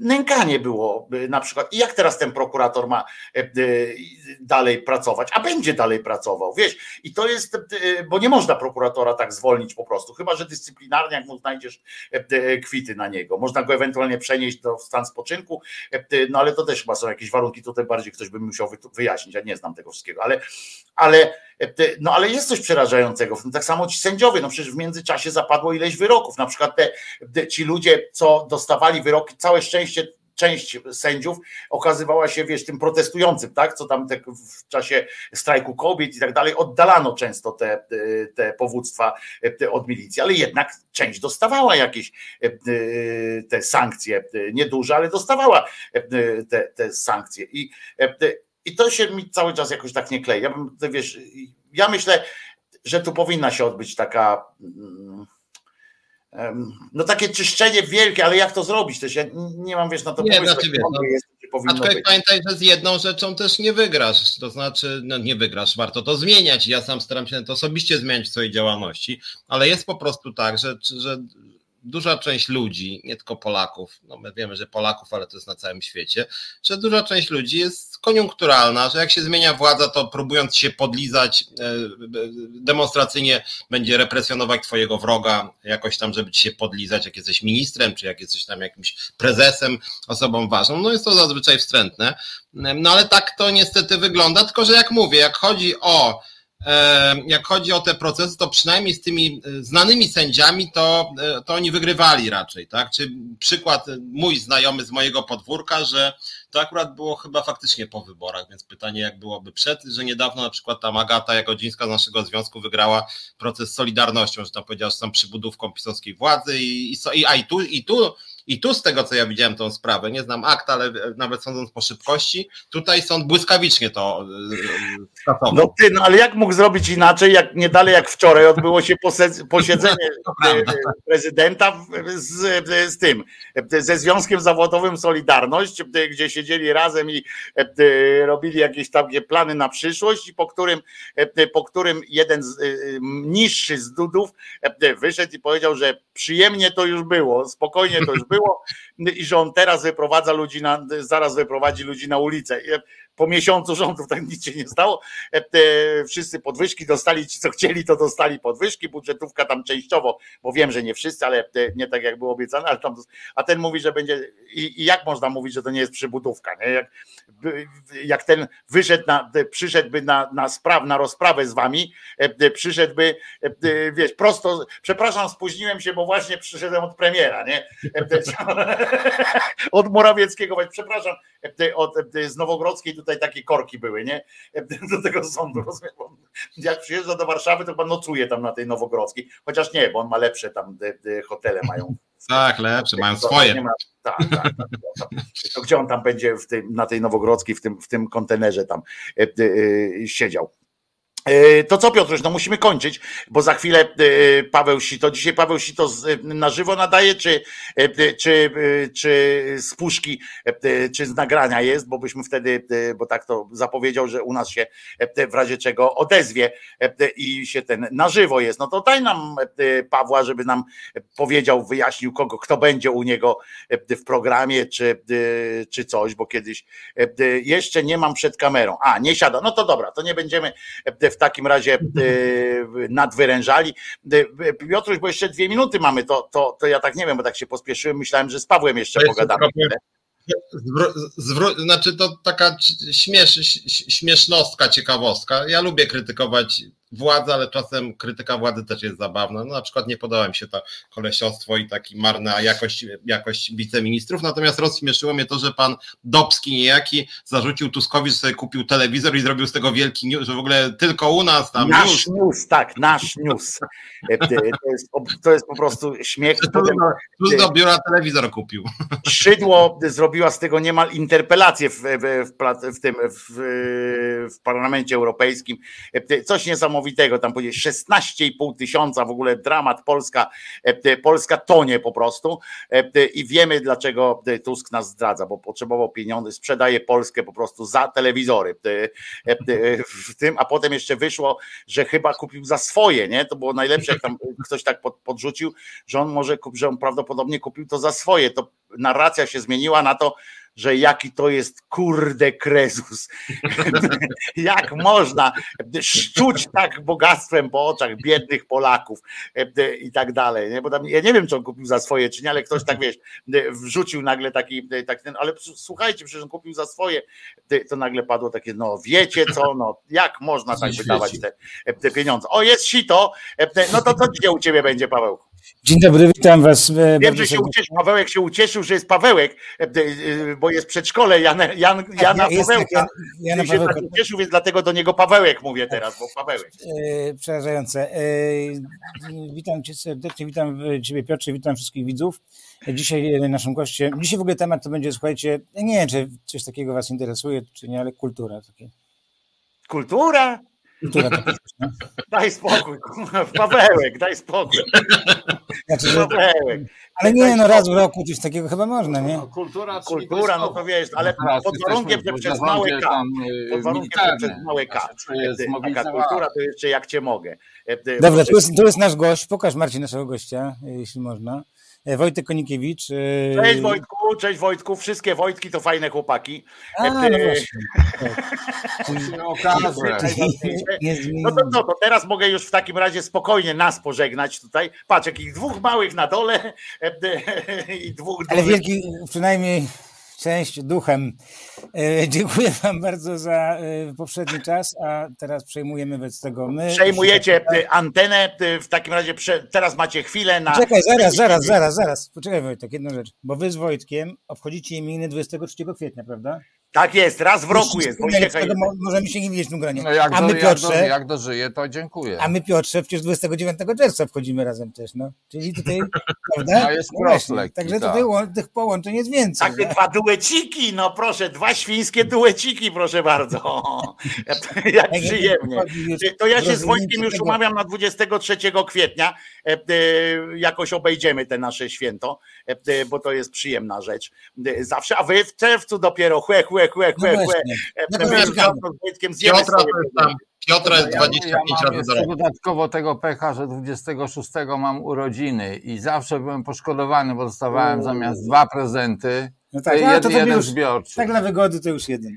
Dobra, Znam tę sprawę, na przykład mam koleżankę, przyjaciółkę, która ma imię Ewa, rozumiesz, i mieć w Wigilię tak. imieniny, to, to też było porażające. Tego nawet, nawet, tego nie można udawać, że to jest okej, okay, że, że, że jest jakiś pomysł. Nie, to jest po prostu przerąbane. To jest, to jest w ogóle, mało tego wam powiem, że ona ślub wzięła w Wigilię, taki cywilny, co prawda miała rocznicę ślubu jeszcze w Wigilię, więc, więc w ogóle dramat, nawet mąż nie mógł, nie, nie dała szansy swojemu mężowi, żeby zapomniał, nie?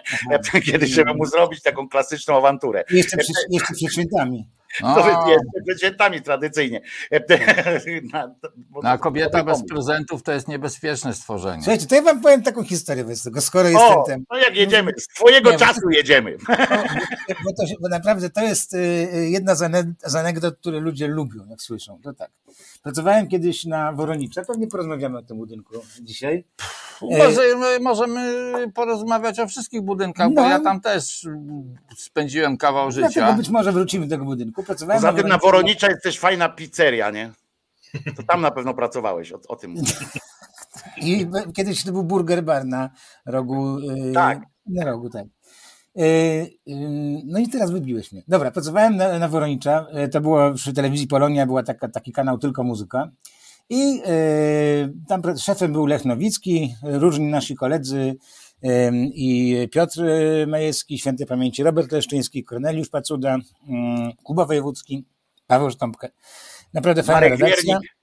Marek Wiernik, tak, tak, tak. No i słuchajcie, e, któregoś dnia idę sobie korytarzem do jakiejś dziewczyny, która tam e, mocno zawiadowała tym wszystkim, e, tą Polonią, czyli naszą stacją matką.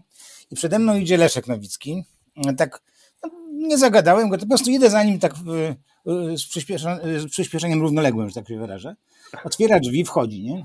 Następnie ja wchodzę, a on całuje się z paniami, tam jakieś, prawda, zakąseczki, prawda, wino, prawda, nic innego. On trzyma w ręku jakiś prezent. Gdzieś tak wychyliłem, żeby nie widać było mnie. Pobiegłem na dół, tam kwiaty były jeszcze, kiedy tam było życie na Wronicza. Przyszedłem, no i o tak, wspaniale, pamiętałeś, tak dalej. Pewne rzeczy się nie zapomina. E, no i tak siedzimy, siedzimy, tak później po południu e, ten, e, Leszek, ale dlaczego jak ty szedłeś tam do tej, do tej dziewczyny na dół, tam Zosia czy jakoś tam, to nie powiedziałeś, że ona ma imieniny i wiesz, no to głupia sytuacja, dobrze, no tego. Ja wewnętrznej kieszeni marynarki zawsze powinieneś mieć jakiś ładnie zapakowany prezencik dla dziewczyny że to się naprawdę przydaje, słuchaj.